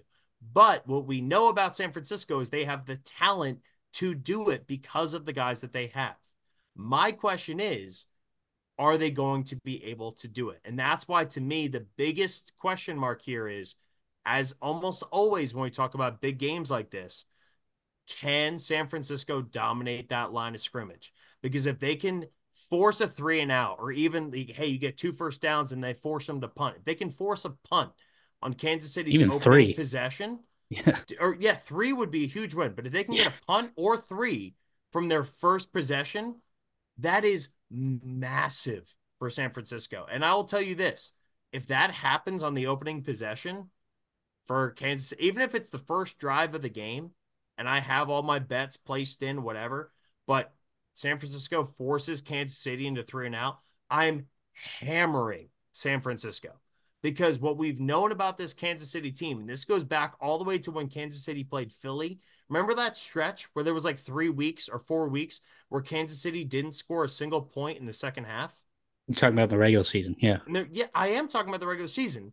But I'm just no, saying, no, no. I, I, was just clarifying. Yeah, yes, that stretch okay. where they played Kansas City played uh was it Miami? They played them in Germany, and then they played the Eagles. Oh yeah. And there was there was like a there was like a stretch there where they had scored like over five four or five weeks. They had only scored like seven points in the second half. What did we see in the in the AFC Championship game against Baltimore? They scored no points. So if San Francisco can like if Nick Bosa decides off the bat he gets a huge sack on that opening drive on like a third and long or something that like sets the game off. Dude, that is so big for San Francisco. But that's why to me it's like the secondary is a push. The linebacker play, you know Fred Warner, you can blitz guys, you can do different things. The line of scrimmage has to win for San Francisco and they have to win early because if if San Francisco's trailing and catching up, that can be problematic. Yeah, I mean we're best when we play in front. That there's no doubt about that. Uh, but despite that, we still score nearly 30 points per game in the postseason and over 30 points per game in the regular season. uh, like so yes, I, I agree with you that playing in front would be ideal, but I still think there's ways that we can we can play a competitive game, uh, play Yeah, a showed it shootout even week. as, as Vito alluded to, yeah, um, and, and and win the game. Two weeks ago, I guess. Dude, this whole Sorry, Pro Bowl yeah, thing. I know. Can we like not anymore? Can we You just didn't like, like, the Pro Bowl stuff? I no? I don't mind doing it. year. It's just like put it after the Super Bowl. Like let Yeah, the the Super Bowl be the weeks is a Super Bowl. Yeah. God. All right, let's go through the checklist. Let's go through the checklist. Uh, we'll start here.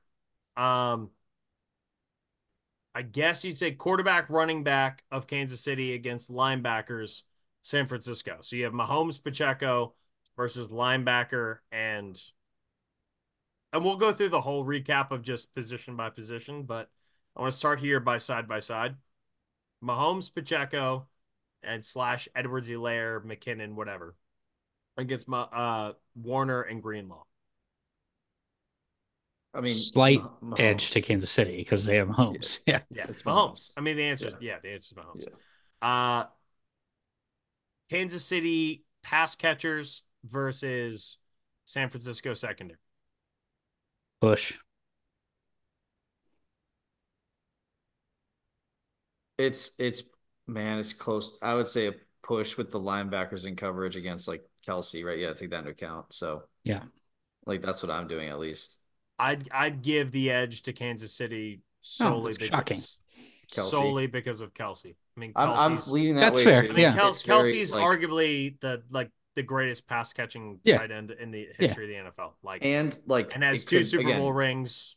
I mean, yeah, he already is one. He won last year. If he wins again, like I could, I don't think retirement's crazy out of the picture. Like I bet you someone will ask No, him after the game, especially if they win. So like, um, I think he'll still play, but that's definitely like he's getting to that age, right? And if Yeah. as you're winning, that's a good way to go out. He's seen what's happened on his brother's side, so yeah, and he's and he's ready to uh start his acting career. It seems.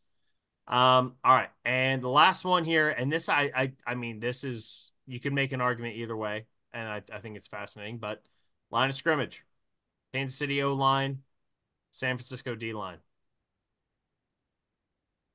this is the hardest. I think out of any position groups that we are going to pick in this entire thing, for me, this is the toughest because I think they both have one stud and then some other guys. And and I'd Yeah. say this Creed Humphreys played very well in my opinion. Um, I like some of the he's, other. He's arguably the best center in football. Yeah, And that's coming So- from an Eagles fan. Like I, Yeah. like, he is that good. yeah, and and with that, and then I I do like though to your point, like the names of the guys on the Niners, right? We're talking about Humphrey, who obviously like killed it with the Eagles last. Like we have guys who have just done it so well in other positions, like other places. And Yeah. this is kind of like they tried to assemble the, you know, infinity gauntlet with all the stones. Like they try to get all the pass rushers they could to line this up. I think that these guys are brought in for the big game. I'm gonna give them like I, I believe in a lot of these guys still. I will be the first to admit I'm usually a guy who believes in veterans a little too long, so I will say that. But I'm gonna go ahead and believe in this defensive line. I I love like like listen like there's a couple notes here, right? Like obviously they they've had some movement on their line, but I believe that the defensive line for the Niners is going to win this battle.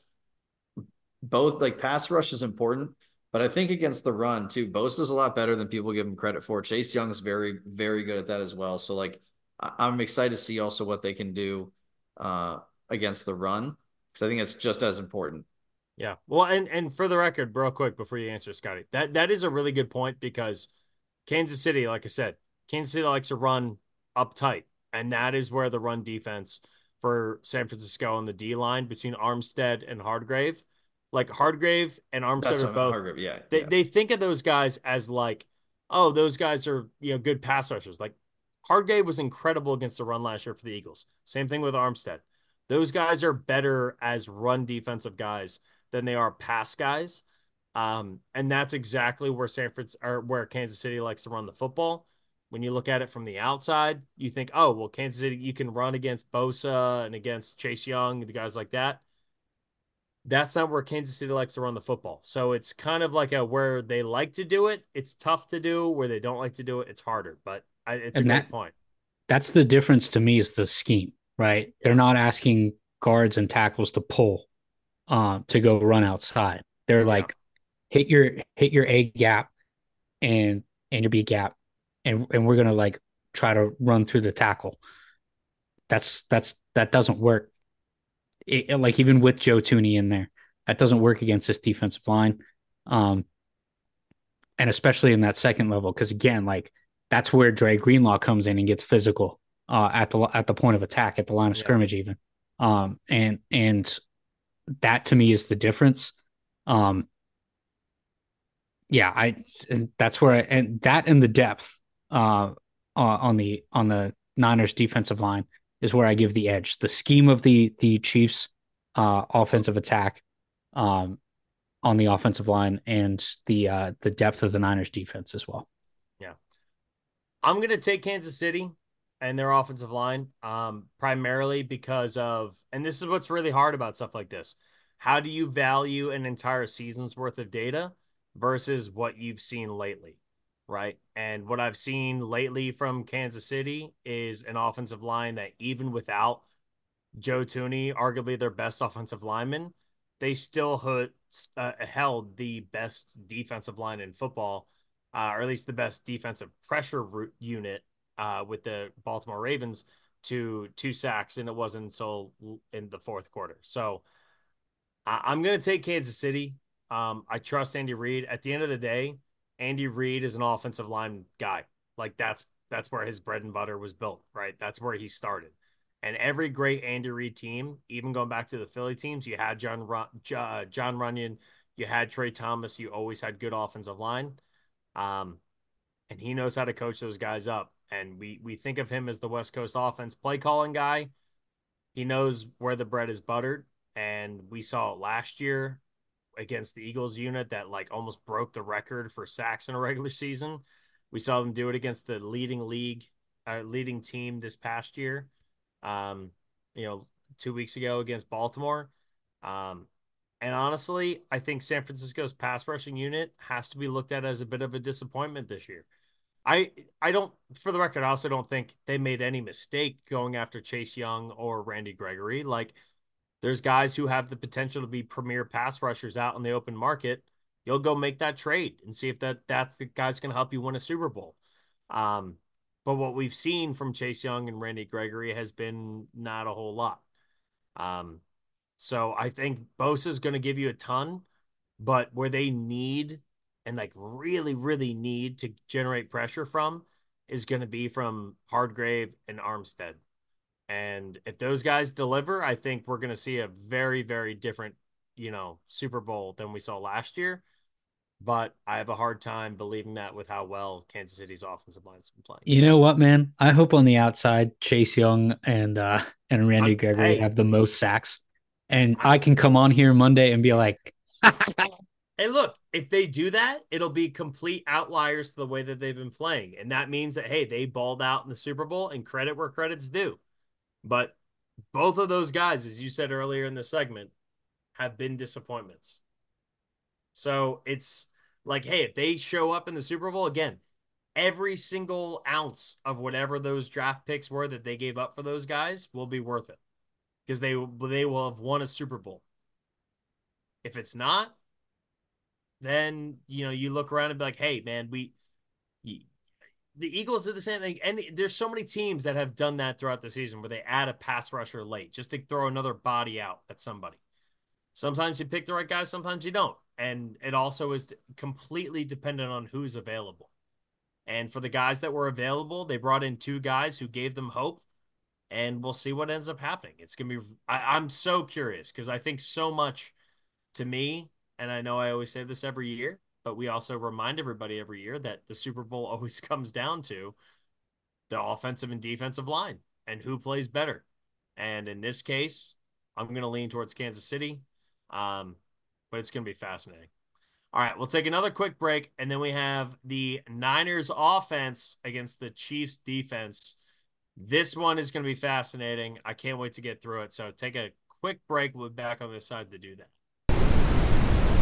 All right, got the other half of the side here. Uh, we have San Francisco's offense against Kansas City's defense. Obviously, we know San Francisco has unbelievable weapons. We know that they have one of the best offensive linemen in football in Trent Williams. They have Brock Purdy, who has exceeded all expectations coming in as the last pick in the draft two years ago. Uh, Scotty, we'll start with you. How are you feeling going up against Kansas City's defense? Good. Um, again, like this is a defense that gives up uh, a million yards a game rushing, um, uh, often close to 100 on, on average. Uh, and it's a team that you can utilize, most importantly, a pass catching back out of uh, the backfield, whether that is uh, Deebo or Christian McCaffrey. Uh, I think you now have two weapons that can that can exploit the Achilles heel of that defense. It's going to be hard on the outside, but Brandon Aiyuk runs a lot of those routes uh, back toward the middle. Um, I think you can get some get some on crossers um, over the middle as well. Although that secondary is is no joke. It, it's it's elite. Like you're going to have to beat them at the line of scrimmage because they're going to be very physical. Uh, this is a game where I expect George Kittle to not only be a factor in run blocking, uh, but be a factor in in the passing game. Where uh, we saw a lot of this uh, against Detroit, where he's not only putting Aidan Hutchinson on the ground uh, on a running play, but also like, hey, I'm like because of that threat, I'm going to come up to the line and block you and whoop, slip out, and here I am wide open. Um, I think you're, you're going to see a lot of that out of George Kittle um, as well. Um, I'm I'm interested to see the uh, the scheme uh, that that Kyle draws up on offense um, because again, I think you can you can get after him, and then you know you talked about this on the other side of the ball with the with the the Niners defense, right? Can they stop the Chiefs on the on the first drive? That's that's pretty key. Um, I, I think it's going to be important how much the Niners commit to running the ball. Uh, because they stuck with it against Detroit and it was not there early. And all of a sudden, Christian McCaffrey just does his thing and breaks it off. Um, and I and I'm not going to be shocked if he has a big game. Um, but again, like this defensive line from from Kansas City is is going to be tough um, across the across the board, not just uh, uh, on on one particular side. Obviously, we have Trent Williams on the left, but like they're going to come at you on the interior with Chris Jones, who's one of the elite players. Um, Karlaftis has been incredible uh, this season, has really come on. Um, and they do a really good job of of dropping their linebackers to not only spy on a quarterback who's mobile, which we saw some out of Brock. I wouldn't be shocked if we see more out of, um, but also like in in coverage and filling gaps on on run plays. Um, the the thing is again, and and we talked about this with the Chiefs running game, is that there's a million different ways uh, it's it's almost all the same play uh, or same handful of plays, but there's a million ways that the the Niners can get after you with the with the run game. Um, whether that's Deebo or or obviously McCaffrey or Eli Mitchell who's up the middle or Juszczyk, um, right? And and and there's a million ways that uh, Brock can make an adjustment at the line. Um, I, I'm excited to see how Brock responds to the moment. Um, I'm excited to see how how the rest of those guys, particularly the first time guys, even though Trent Williams has been in the league for 100 years, um, it's his first time in the Super Bowl.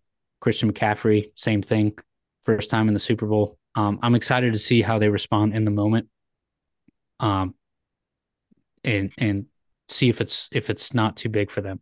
Um, and even Deebo, he was a rookie that the year that we played the Chiefs in 2019. So, um, I'm, I'm uh, fully formed Deebo Samuel, Christian McCaffrey, uh, Brandon Aiyuk, who's taken leaps and bounds uh, strides this year to be to become one of the uh, the better wide receivers on the outside in the NFL. Um, George Kittle, who's who's been there forever. Uh, I, am really excited to uh, to see how these guys respond to the big stage, because um, I think I think if I know my guys, like it's it's gonna be it's gonna be another game where we put up 30 like we have all season long when all those guys are healthy. Yeah, it's interesting. What about you, Vito? What are you feeling? This one's so hard because I think what like as we'll do, right? You go position by position. And I think the Niners are really better in a lot of them, just talent wise. The problem is this Chiefs defense has just done insane shit in the playoffs. And this reminds me of like, I mean, th- this is a better team, right? Because they they've been a better defense the whole year. They've just been incredible, and it's it's just right. The you add up the parts, and the sum is greater than all the parts added up. Like this team just plays better than they should, and I don't I don't get it. I just don't get it. Like we took, excuse me, we talked about it. When you look at what they've done recently, right? Like the fact is, they their offense scored enough in the first half to win the game last week uh, with 17 points. They held the Ravens to 10 points. And yeah, part of that was forcing a fumble on the goal line, right? The MVP Chiefs, though. Like, like that's that's the kind of stuff they do though, right? And and that was one, right? What did they do? They just disrupted all they took advantage of Zay Flowers, who was young in the game. I wouldn't be surprised if they go do the same kind of thing, right? That we talked about, where, um, you know, the Niners, to your point, they have really experienced guys, but maybe guys who have been in the Super Bowl, and, and that experience means something. And everyone on that Chiefs, not everyone, but we're talking. Uh, we also saw those stats earlier in the week about how many Super Bowls each team had and all that stuff, and like, eh, you know, they're not just because the Chiefs were obviously just there. There's so many players that have been there. Um, this defense outplays. So this is like this is very difficult. I think when you're talking about um like every level, I I really would take I'd probably take San Francisco. But I just know for a fact this is gonna be way tougher than what I see. You know what I mean? It's like when you analyze it, it's like this shouldn't be that hard. Like they're so talented, but that's what I thought um, last week with with fucking Baltimore. I thought Baltimore was going to torch this team, and I was absurdly and wrong. So like a lot of it, so a lot of it a lot of it hinges on Brock though. like at the end of the day. It does. It right? does, but I, I, think it depends more on like um yeah, it, it, will depend on Brock and making the right decision, but can can these guys make the break a tackle? Like they're gonna have to win one-on-one battles. That's it, right? And if they don't, it's gonna be a three-yard gain. And like that's gonna be the difference in this whole game is the one-on-ones. And like sounds like you're saying Christian McCaffrey is the difference. Well, we'll see. We'll see who the one on ones they go to all the time, right? That's up to them to pick, right? They're gonna select their one on one matchups, but like, shit, man. I, what I'm saying is, I thought Baltimore would have had a way easier time than they did. So like, I feel like I don't know this team. I feel like what we've watched is a team get better and better and better and better, and they keep surprising me every single week. Like they were one of the best. We said already. I don't know, Jeff. What was it like? Week ten, we were like, "This is the best defense Mahomes has ever played with, like ever." Yeah. I mean, we and, we said it earlier. For that, yeah, like yeah, week, week probably three, before that. Four. I mean, and now all of a sudden we're at the end of the year, and they're still surprising me on how good they are. Like that's scary. That's what I'm worried about. Like this, to your point, this isn't the Eagles team of last year, or this isn't the the Chiefs team of last year that the Eagles played. Like this is a you have to beat this team in a much different way.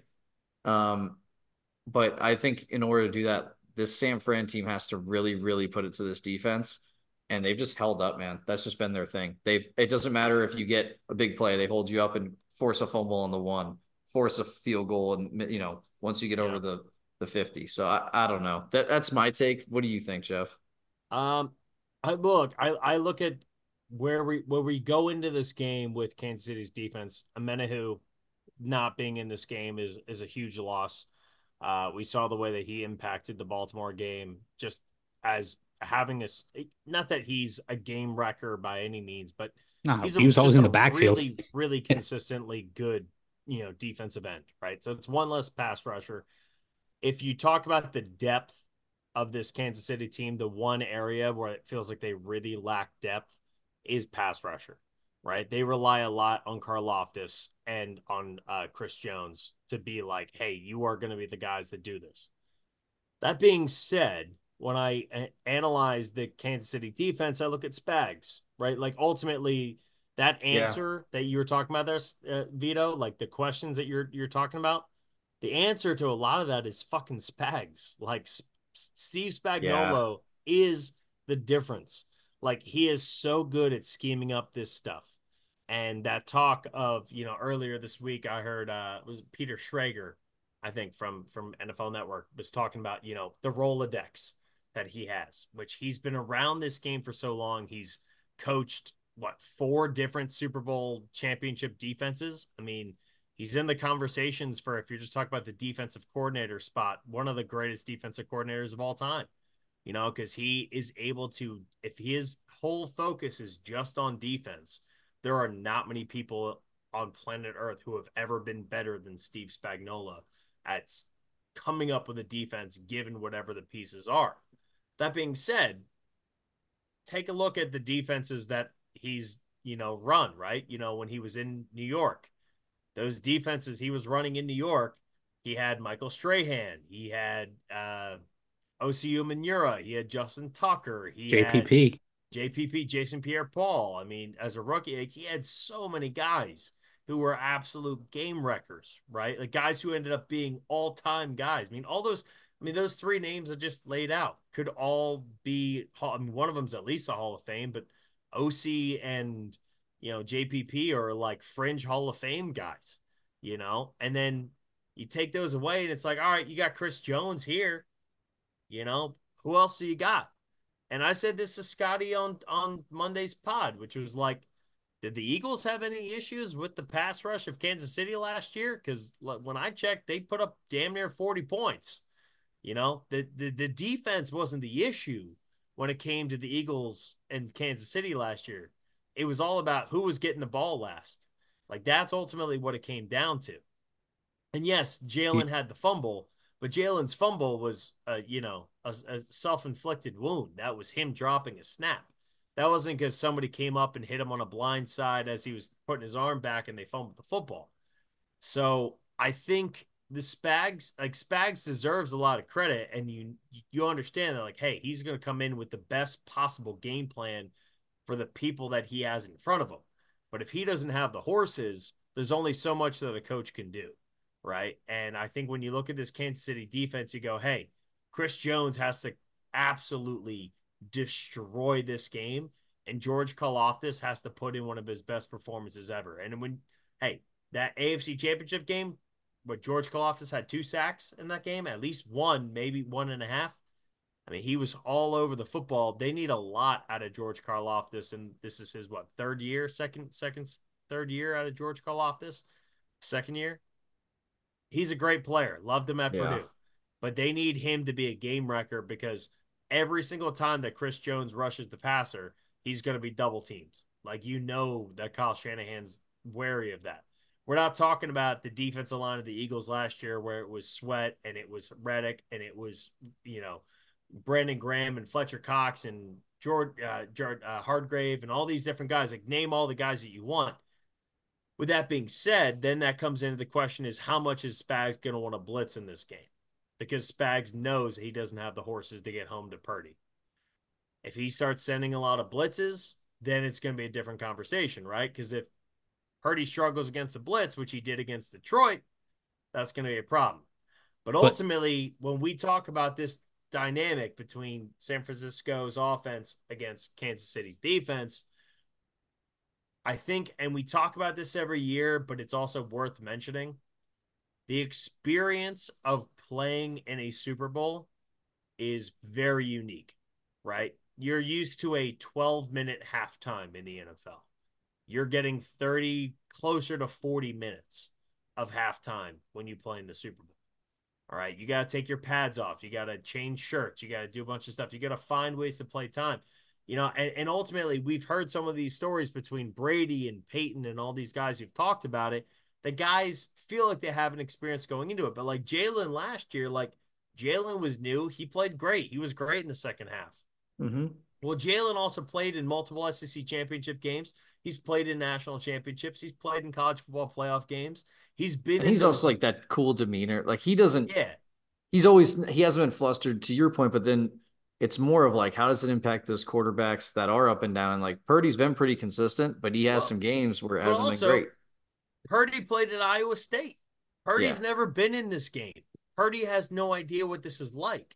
And when you look at the games, particularly going back to the Baltimore game till now, like we were talking about with their defense, Purdy has struggled in the opening half of all of those games, right? Like going Baltimore, Washington, Green Bay, Detroit. That's four games in a row that Purdy has not been good in the first half. which is why when we were talking about Kansas City's defense, I'm like, hey, if Kansas City or uh, uh sorry, reverse San Francisco's defense, where San Francisco could stop the early attack of Kansas City, which has been so good, where Kansas City has been a first half team, not a second half team. The last five weeks, San Francisco has not been a first half team, they've been a second half team, right? So if San Francisco can stop Kansas City in the first half, allow Brock to or get comfortable, them. Yeah. right? Or, or limit them to, yeah, exactly. Great point, Scotty. If you can limit them in the first half, then we're talking about, hey, that means that Brock's going to come into his own in that second half, or Shanahan, the guys in the offense, they're going to come up with it with adjustments that are going to work in the second half. Well, yeah. that assumes like Spags doesn't come up with the adjustment to counter the adjustment, True, but but look, which I is where we're at. Like- yeah, and and that's the thing. It was like Spags' defense was incredible from start to finish against Lamar, right? But what I do think is that Lamar at least had some sort of playbook as like, hey, if you make Lamar be Superman, like I was saying on the on those podcasts, you'll have a chance to slow him. I don't think that playbook is out on Purdy. You know, I think that's kind of what Detroit fell into a little bit. I think that's what Green Bay kind of played into a little bit. I don't think Spags has a direct answer for the Brock Purdy question, which is that if Brock Purdy just comes out and starts slinging the ball and and all of a sudden is scrambling for these first downs and all this stuff that's completely unpredictable, that's going to be a huge problem for Kansas City in this game, which is part of the reason why like I keep going back and forth because to me it's like I look at the first half of what Kansas City can do and knowing what their defense is. And then I look at the second half of what their defense has been able to do, but also recognizing how bad their offense has been in the second half.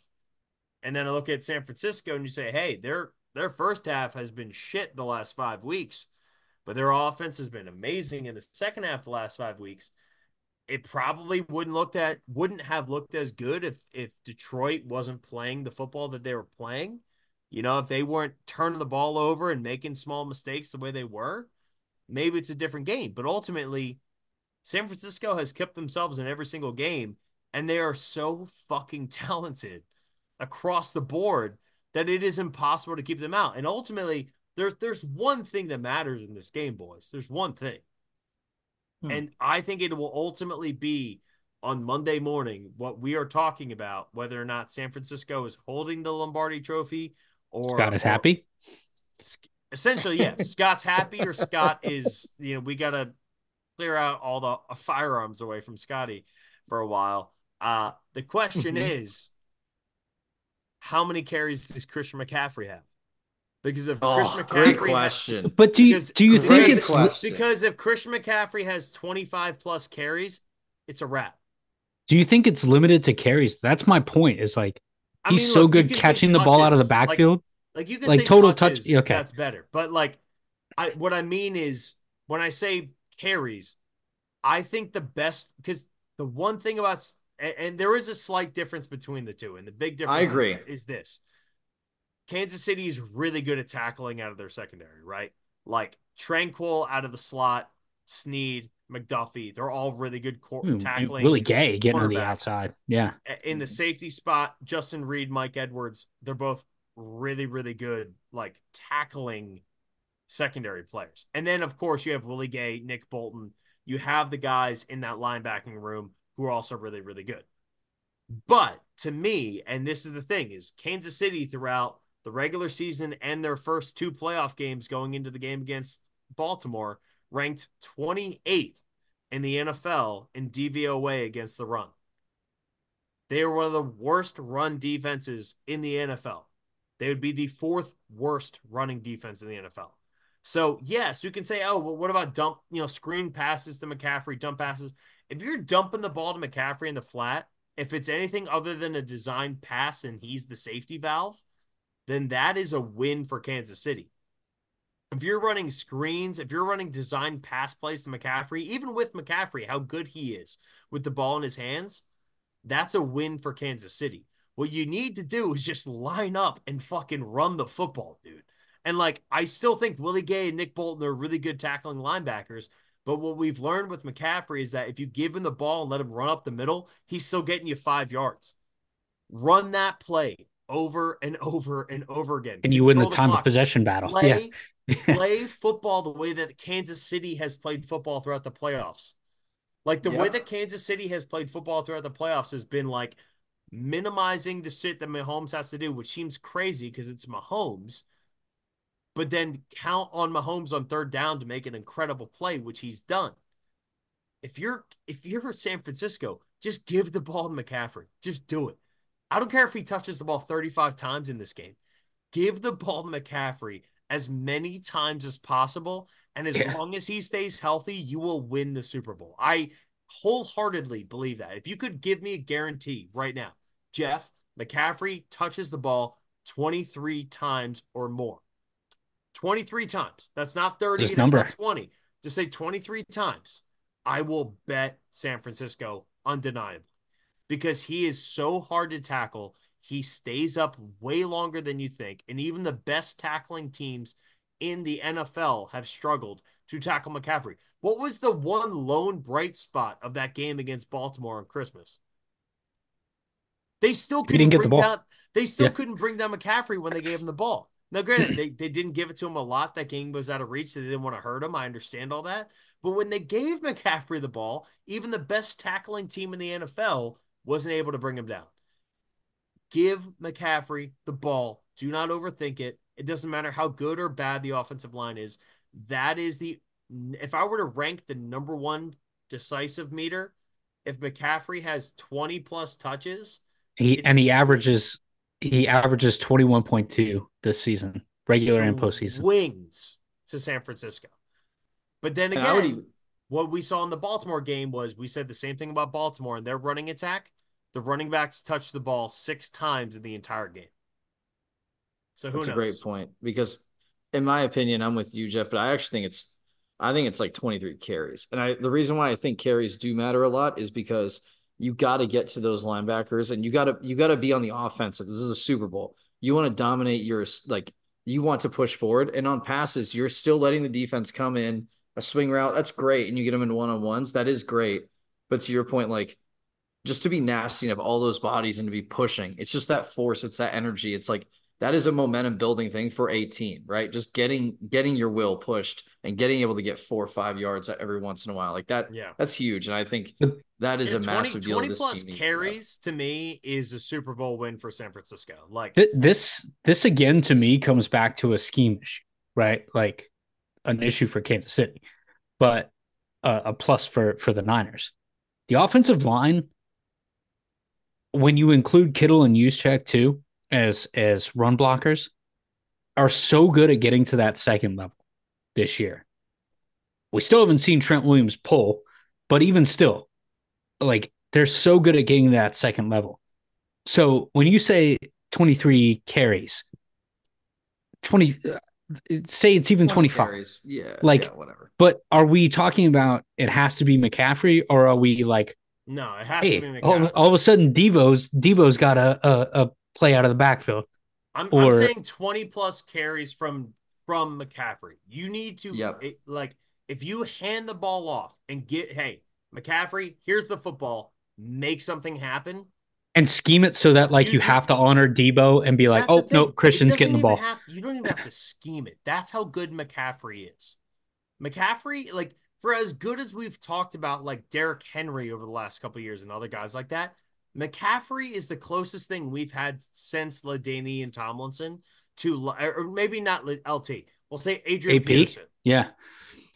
Like McCaffrey is the closest thing we've had in the NFL since Adrian Peterson to a guy that if you just give him the ball and get the fuck out of his way, your team will win more than it loses, right? And the thing is too, that's a, the number one thing that Kansas City doesn't want you to do. If you gave Steve Spagnuolo truth serum and you said, "Hey, what's the number one thing you do not want San Francisco to do?" It is unquestionable because there's there's a million reasons why. McCaffrey's incredible, the offensive scheme and the pulling stuff that, that Shanahan's come up with, all that stuff. But you know what the the most basic thing is? The weakest Christian part McCaffrey. of your Scotty, like the weakest part of your offense right now is what? Uh you're probably gonna say Brock. No, I'm not going to say Brock. because Brock's not the weakest part of your offense.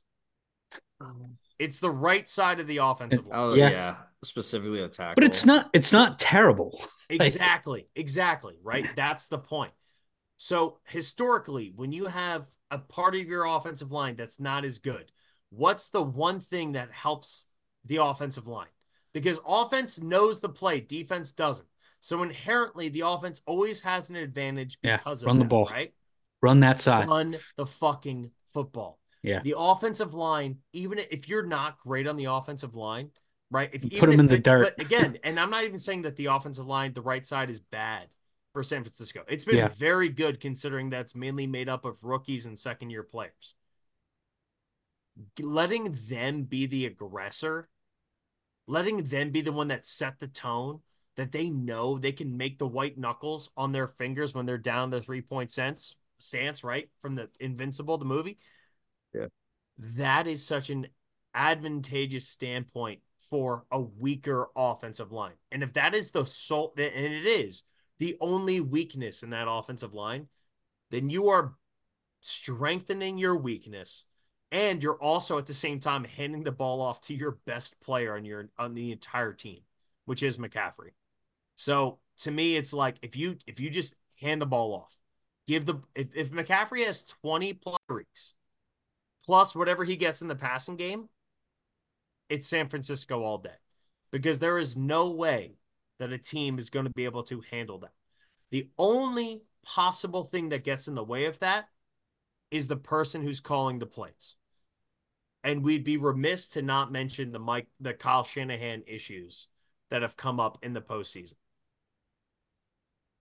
My gut feeling is that Kyle Shanahan has learned from what he's done. Yeah. And you cannot waste a team this talented. Brock Purdy, no Brock Purdy, offensive line, no offense, whatever. You cannot waste a team this talented and not just give the ball to the guy. And that's also including if McCaffrey has 20 touches, 20 carries, and Deebo has three, knowing that one of those three Deebo carries is going to break for 12 yards. 24. I mean, if- Yeah. like I wish there was an over under propped that was McCaffrey and Deebo combined uh like carries.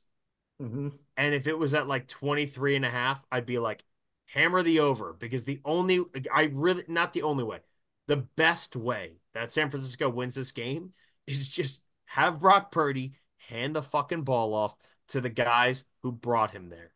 And let your the Yeah. weakest part of your offense turn the weakest part of your offense into a strength. So And now every pass play becomes so much easier. exactly. And that's what you have to You do with just- Brock because Brock has struggled in the first half of so many of these games that if you can alleviate as much of that stress and issues that he's had in the first half of these games by carrying the weight on these guys, then all of a sudden that third and 10 that comes up in the fourth quarter when it's a one score game and you need it, that play becomes so much easier. yeah, it doesn't have to be a heart attack. Yeah. Exactly. No, I'm with you. And that's the that's the difference. We've we've talked almost all year long about the difference between uh Jimmy on the Niners and Brock on the Niners. And it's like, no, that's it. Like you alleviate the pressure. You don't have to have Jimmy make the throw on third and 10 in the NFC championship game where he gets sacked by Aaron Donald and uh, or almost sacked by Aaron Donald and makes a stupid pass for an interception. D- don't put your quarterback in that situation, right? That's what they've done.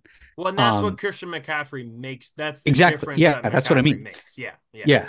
I just want to make Um, sure that's clear to people. Like the biggest Yeah. difference is McCaffrey Yes. between yes. the two. Yeah. But again, like if you put Brock in the situation where he's managed, even if he makes a, a ton of these unbelievable throws through a keyhole, um, in key situations, even, um, it's going to be because that was opened up by what you're describing with Yeah. Christian and Deebo and Eli Mitchell in the run game. Yeah. And, and look, I'll say this. I think and, and, Deebo is a perfect wide receiver to have against this type of secondary. right? To yak them up. Yeah. McDuffie and Sneed and Tranquil are physical, nasty wide uh, cornerbacks. Deebo is as physical of a wide receiver as there is in the NFL. Deebo wants the contact, right? And then Aiyuk, he's gonna have his moments where he gets open. To be honest, I want to fade Aiyuk in the Super Bowl, not because I think he's a bad player, but because I don't think that this is a game that suits what he does. So if you're looking for other prop bets, Aiyuk under, Aiyuk under catches, all that stuff, I feel like Aiyuk's gonna be quiet in this game. I feel like this is gonna be heavy Deebo, heavy McCaffrey, heavy running game. Because I just I I can't imagine Kyle Shanahan. Because here's the thing: is like coaches, they pretend like they don't hear all this shit. Kyle Shanahan's not a 70. He's not Bill Belichick. He's not 70. He's not going my my snap and face chat and all that shit that you know you know Belichick used to say, right? Yeah. Kyle Shanahan knows it. He knows what the narrative is about it. And if he is so ignorant to that that he goes full send on like we're gonna have Brock Purdy throw the ball 35 times in this game, that's a massive mistake. Which which was his folly in four years ago with Jimmy. But it's also the fault that he had with Jimmy, but it's also the fault that he had in the first two playoff games. And if Kyle is still like banging on to that, then you're letting the fucking Chiefs stay in this game. And the worst thing you can do, I know this from hope. experience, is to give Yep. anything to Patrick Mahomes. And that's why the defense has to play as perfect as possible and let your off your offense has to capitalize on every mistake. The only reason Nick Foles has a Super Bowl ring is because somehow, some way, he went toe for toe with Tom Brady, and the Eagles found a way to get one turnover. That's the only reason, right? If it's not for that, Nick Foles doesn't have a ring. You have Even to do last this- year, Yeah, the Chiefs had to get one turnover, or else they wouldn't have won that game. That's You- correct. you ha- yeah, y- you have to do that when you play Mahomes. When you play the the best of your era, right? That's how you have to play. Sometimes you get lucky, right? Sometimes you get to be like Vito's Broncos and you play Cam Newton and a t- and a guy who has no idea Well, what he's hold doing. on.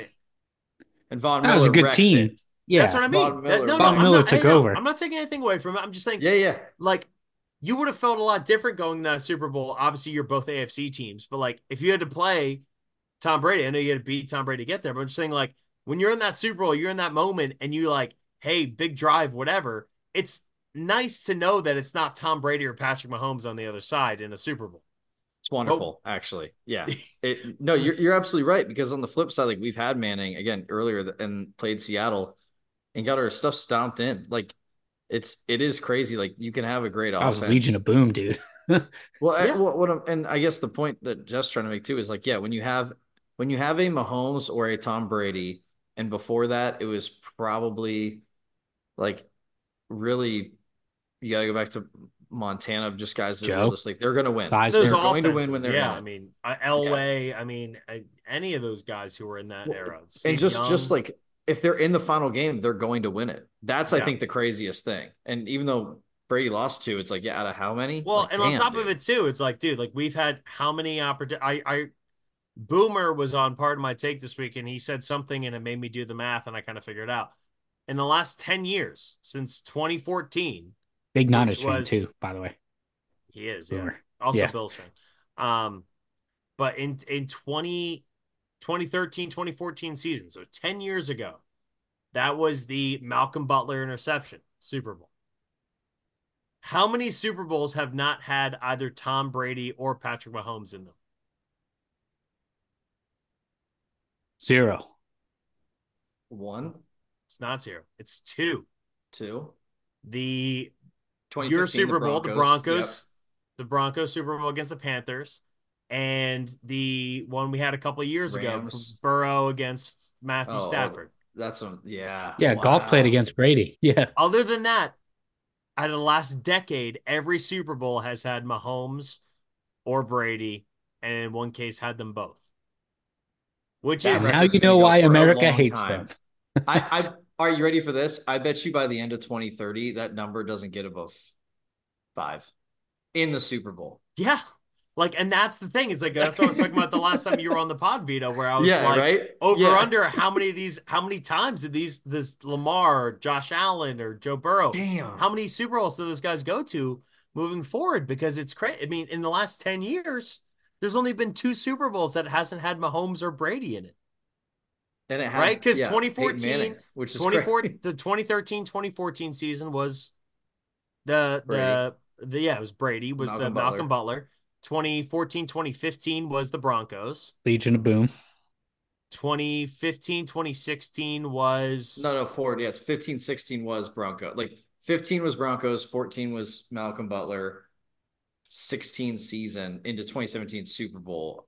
it was, was the uh, back uh, to Brady. was the Brady was the 28 to 3 Brady and Goff. Yep. Yeah. then 17 I 18 know. was the Eagles Right, right. Yeah. Yep. and then uh 18 Then Brady and 19 Goff. was Brady and Goff 19 20 that was the one off. Brady Wa- and was Ma- Mahomes. no, was Mahomes, Mahomes and Garoppolo.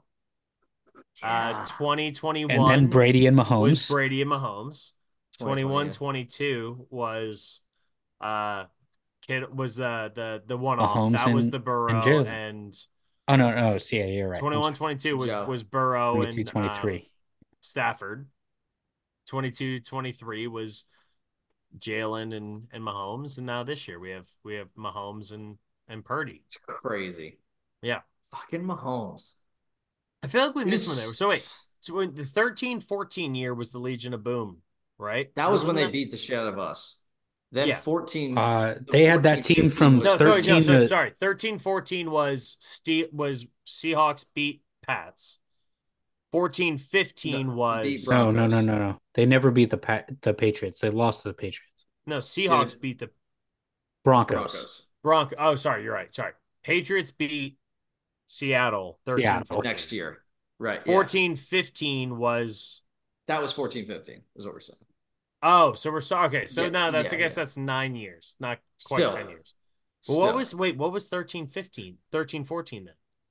That was the Broncos Broncos, Seattle. bumped, But yeah, Seattle. That okay. Or, sorry, okay. Seattle. So in the Yeah. last nine years, technically. Still, sorry. I was off right, by a year. I had I had my Seahawks That was- Super Bowl either off. way, But it's yeah, still either way, incredible. seven out of the last nine Super Bowls have been Brady or Mahomes. Um, but all that Oh, next year we're gonna have a, a Super Bowl with Brady too. So yeah, he's gonna be on the call. true. in the booth. But all that's all that to say that when you're going up against Mahomes, you just never know. And like your offense, so many times when you're going up against those guys, you have to play a perfect game. You know, like whether it's offense or defense, like Russell Wilson throwing the interception to Malcolm Butler, right? Hand the fucking ball off to Marshawn. How many times did we talk about that? Right? Yeah. Like, could this Super Bowl be another opportunity? that You're like, you have fucking Christian McCaffrey. Hand That- the ball off. Why didn't you Yeah. throw the ball off to McCaffrey? That- just That was one of the, that was one of the rare moments too, where it was like trust Brock Purdy? Like, like is there a hey, world? hey, don't you don't you say that. Um, but that was one of those moments in hindsight, like it was very clear. But also in the moment, we were like, "What are you doing?" Yeah, like, but isn't like I just I see a world where we're talking on Monday about Kyle Shanahan and being like, why didn't you just give the ball to Christian McCaffrey? Like Scotty's sitting there fighting tears back, sad, with another glass of whiskey in his hand, being like, why did you just hand the ball off to fucking Christian McCaffrey? You could have just done it that way. no, You know, Kyle's, instead- Kyle's learned. There's going to be a learned. big moment where, like, you, because the thing is, there Kyle's got a lot of scars. say lot of what you will, right? And this is a perfect example to talk about Brady and the way that Brady's career started. In order for them to beat the Rams, Brady had to go on that two minute drive, right? If Brady doesn't deliver the way that he did on that two minute drive, they don't beat the Rams. And that Right. was the impetus that started the Brady legacy. There's going to be a moment where San Francisco has to trust Brock Purdy. And to this point, he's given us no reason not to trust him. But does it get to a point that you're at the 10 yard line? There's a big play, there's a big moment where you go, Do I trust Christian McCaffrey to get me something? Or do I trust Brock Purdy to give me everything? And that bet That, is the so that depends on the situation. Of But course. yes. And that's all this is we're all predicting now, right? So of course, like the, we have no benefit of hindsight. We don't know the details or anything. What I'm saying is that in almost every Super Bowl, there's a moment like that where you have to say, fuck it, I'm trusting my guy. And there's going to be a moment where Kyle, even if he plays really conservative and calls plays, you're still going up against Mahomes, right? Unless it's a blowout. If it's a blowout, then you're fine. You can just hand Um, the ball That'd off. be great for the uh for the blood pressure, really. It, it, it would be. Trust me. I was hoping for it last year and it never came. If that happens, great. Congratulations, Niners. But more than likely, there's going to come a point where there's a big moment in this game and they're going to have to trust Purdy. And if it's in the second half, I trust Purdy. If it's in the first half, I don't trust him as much. And this is where I feel like the experience of playing in the Super Bowl is going to become a detriment against Purdy. hey man, and- I told you two weeks ago, history starts somewhere. It does. Hey, no mm-hmm. one thought it was coming from Brady when he went on the two minute drive against. St. Louis, right? Like, yeah, the 13 seconds. No one, the, the number of 13 seconds didn't matter before Mahomes made it matter, right? So there's always a chance that that can happen. What all I'm saying is that there's going to be a moment, and whether or not Purdy meets the moment and and accelerates through it and makes it or doesn't is going to be a defining moment of this game, in my opinion. And if Purdy In the does NFL. it, yeah, absolutely. And if Purdy does it like he did in the Detroit game when he came back and he had those three scrambles, those were the defining moments of those games. We can say the tipped pass off the helmet of the defensive back for Detroit and all that stuff. That's fair. But ultimately, the thing that won that game for San Francisco were those scrambles that Purdy had. And there's going to be a similar moment in this game that's going to ultimately determine one way or another whether or not, hey, San Francisco won this game. They went out and they fucking grabbed this shit, you know, and Purdy made the plays in the biggest moment to make it happen. Or it's going to be another time where Mahomes does it again. And we're going to come to our picks here in a second. We've seen Mahomes do it. We've we've never seen Purdy do it on, in the Super Bowl. We've never seen Purdy do it at this level. Mhm. Does the experience factor affect that, or is it going to matter of whose ball, who has the ball at that moment? It's going to be it's going to be fascinating to tell. So, um, Scotty, I I will let you choose. Now that we're getting to the point, we're going to make our picks here. Um, if you want to go first, I think everyone knows where you're going with. I will I will let you lay the floor if you want. If you want to go last, you can do that too. I'll go first. All right, let's I'll hear go it. first. It's plain and and we're simple. predicting predicting score as well. By the way, everyone throw your score predictions in there. Okay. Um, it's plain and simple. It's it's go and get them on the offense. Keep doing what you're doing. Um, it's it's Kyle telling the world, "Hey, this is this is our time. I've made the adjustments." It's the defense stepping up at a key moment um, against. And, and no disrespect to this Chiefs team, that's one of the the best defenses maybe I've ever seen. Um, a- and Mahomes is one of the greatest quarterbacks I've ever seen. But there's something to be said about destiny and that bounce off of the uh the Lions cornerbacks uh helmet does not happen if you're not a team of destiny. Um I think this we've we've been starving for so long. 1994 I was 5 years old.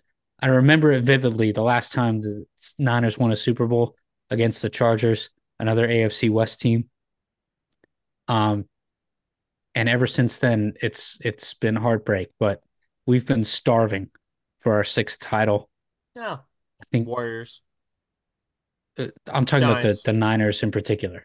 The Same Niners. Nah, I'm not saying the Bay Area isn't uh, isn't starving I'm from just titles, fucking with you. I know. I get it. I get. I get it. I just have to throw. but it in. but uh, I think this is this is it. I think I I don't know. I like th- there's there's points like this where like you just kind of you just kind of gut it out. Um, and the team's going to do that on the field. And uh, come Monday, we're going to be, I might be in San Francisco. Um, so Uh, I think this is it, and I, and I think that uh, as good as Mahomes is, as elite as Mahomes is, as great as Mahomes is, um, there there's a spot for for other people and the underdog in Brock Purdy and the the the destiny of what this year has been through the ups and the downs that the the Niners prevail in this game. I'm gonna go score.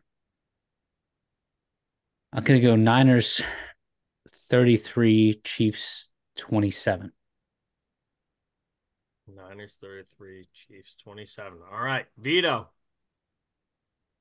All right, man. I, I think both these offenses I like against the defenses. I do think that, like we talked about, KC is just different. Um, when it comes down to it for me, it's just the simple fact that you're talking about Patrick Mahomes in a Super Bowl.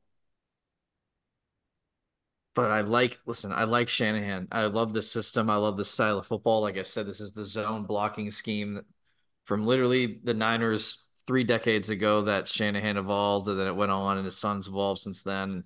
Same concepts, right? Uh, but I I love this team. I love how innovative Shanahan is, even in old concepts, new ways to run them. Uh, but I love the defense, specifically the linebacker play from San Fran. I think it's going to be a huge difference when it comes to what they're doing with Kelce and, and especially stopping Pacheco. Because if KC gets up, listen, they couldn't score last week, but against Baltimore, but they did get some first downs. So um, they did do something. And run the there. clock. Yeah. Yeah. So, so I, I do, uh, that helped them win for sure. But in my opinion, it's, it goes back to Mahomes. And I just, I'm sorry, I cannot bet against him until he loses again. I'm staying with Mahomes. Um, I I'm going to be rooting against the Chiefs, but I'm putting my money on the Chiefs, and I think that's like, from my perspective, the most fair way to do it. When it's Kelce and Mahomes, and you're talking about the greatest duo to ever do it in a postseason, at least the most prolific, maybe not the best, but the most prolific. They have that stat. So, um, listen, they're they're going to keep getting more and more completions with each other. I bet you they get another touchdown in this game together. And I think the Chiefs pull it out. I don't, I think it's going to be a close game. And in my opinion, I would have to say it's going to be something a little weird. I'm going to go with like a 29 to 24. Um, and the Chiefs win. God damn it. You guys made it. So I thought for sure, Vito, you were going to go with the Niners. you know why? Because I don't know. I've Right? never I've never been this torn. As Scotty was talking, I was like, you know what? I'm going with San Francisco. That's where I'm going. And then Vito just said, yeah, Patrick Mahomes. And then that name mentioned like enters your mind again, and you go, fuck, yeah, that means you have to bet against that guy, doesn't it? Yep. I'm gonna say this. Andy Reid for a very long time was the guy who could get there, get close to there, and couldn't get it done.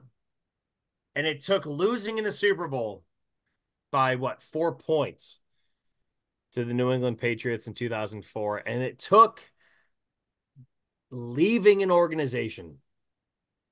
And Kyle Shanahan left the Atlanta Falcons to become a head coach, got his team to a Super Bowl and this might seem like such an insignificant small thing to essentially base my decision on.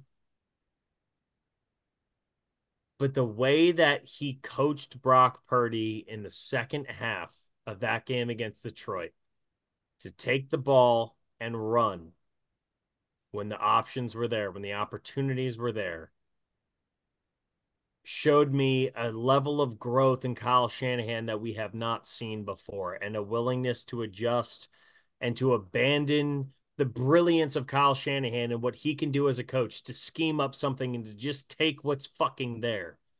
That's what people wanted from him when he was the offensive coordinator in Atlanta to to not blow a 28 to 3 lead. That's what people wanted when they were up 10 point or 8 points against Kansas City in the fourth quarter with 10 minutes left or was it 10 points with eight minutes left? Whatever it was, being up that many points against Kansas City in the Super Bowl four years ago.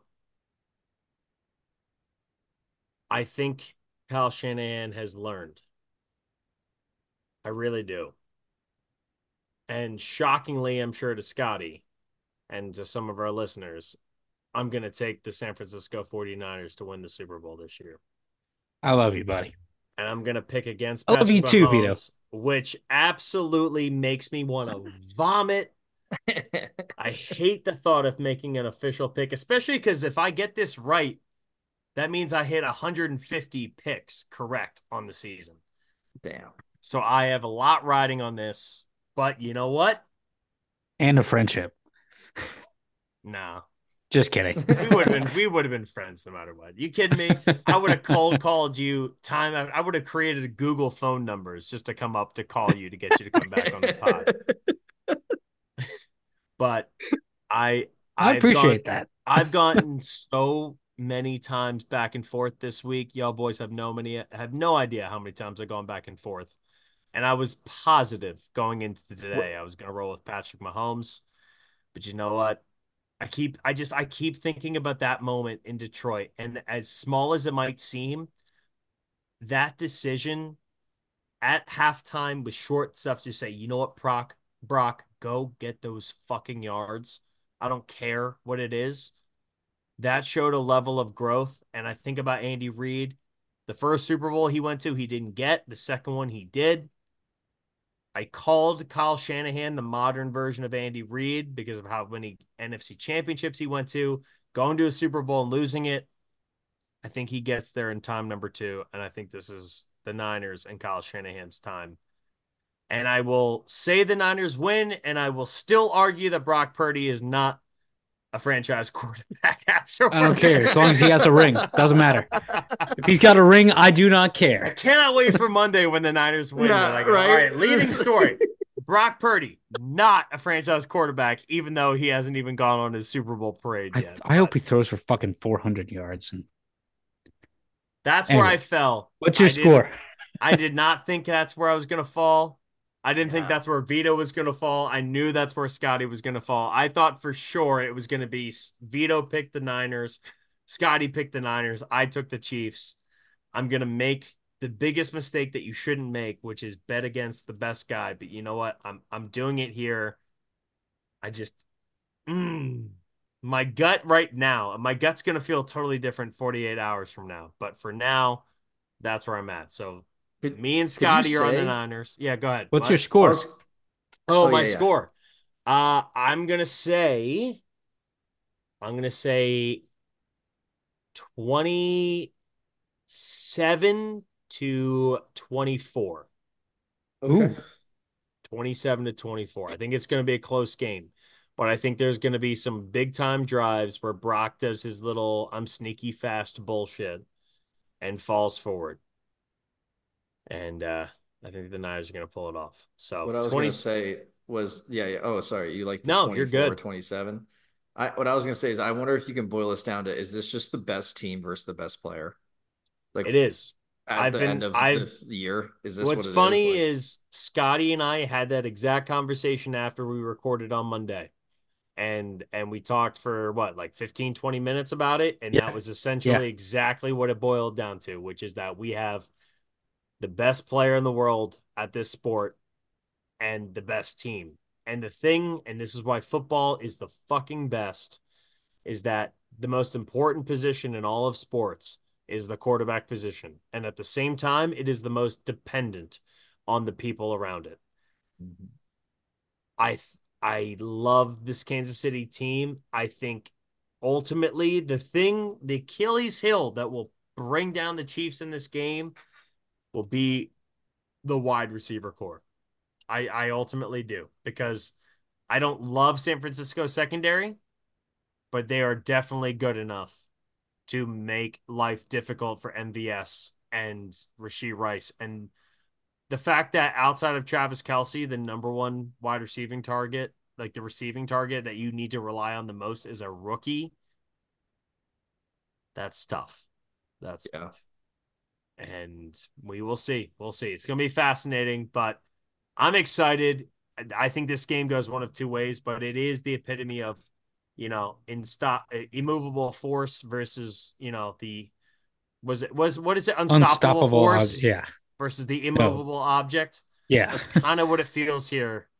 The Chiefs, I've or the the Niners, I've said it all year. They've been the best team in football, and uh, I think they hold the the Lombardi here at the end. So Well, I took Monday off, one way or the other. one way So- or the other. Uh, I'll say this for the podcast: we win either way, whether it's drunk, depressed, sat Scotty or ecstatic drunk Scotty. I mean, Vito and I might be annoyed by happy Scott, who's very drunk, but you know what? I You'll love earn it. You'll I earn it at it. that point. Yeah. Yeah, that that that was my thought. And then again, like uh what I said the other day to you, Jeff, I was like, it's either whiskey or champagne on Monday.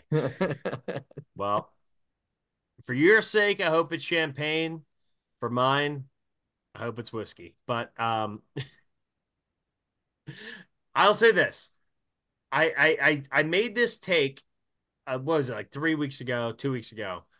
Scotty, the way he roots for Philly teams, similar to you, Vito. Because but Vito, you live in Philly, so you have like an extra pull towards Philly. Oh, yeah. teams. Yeah, but he's a West Coast guy. I mean, It this is our is. attitude.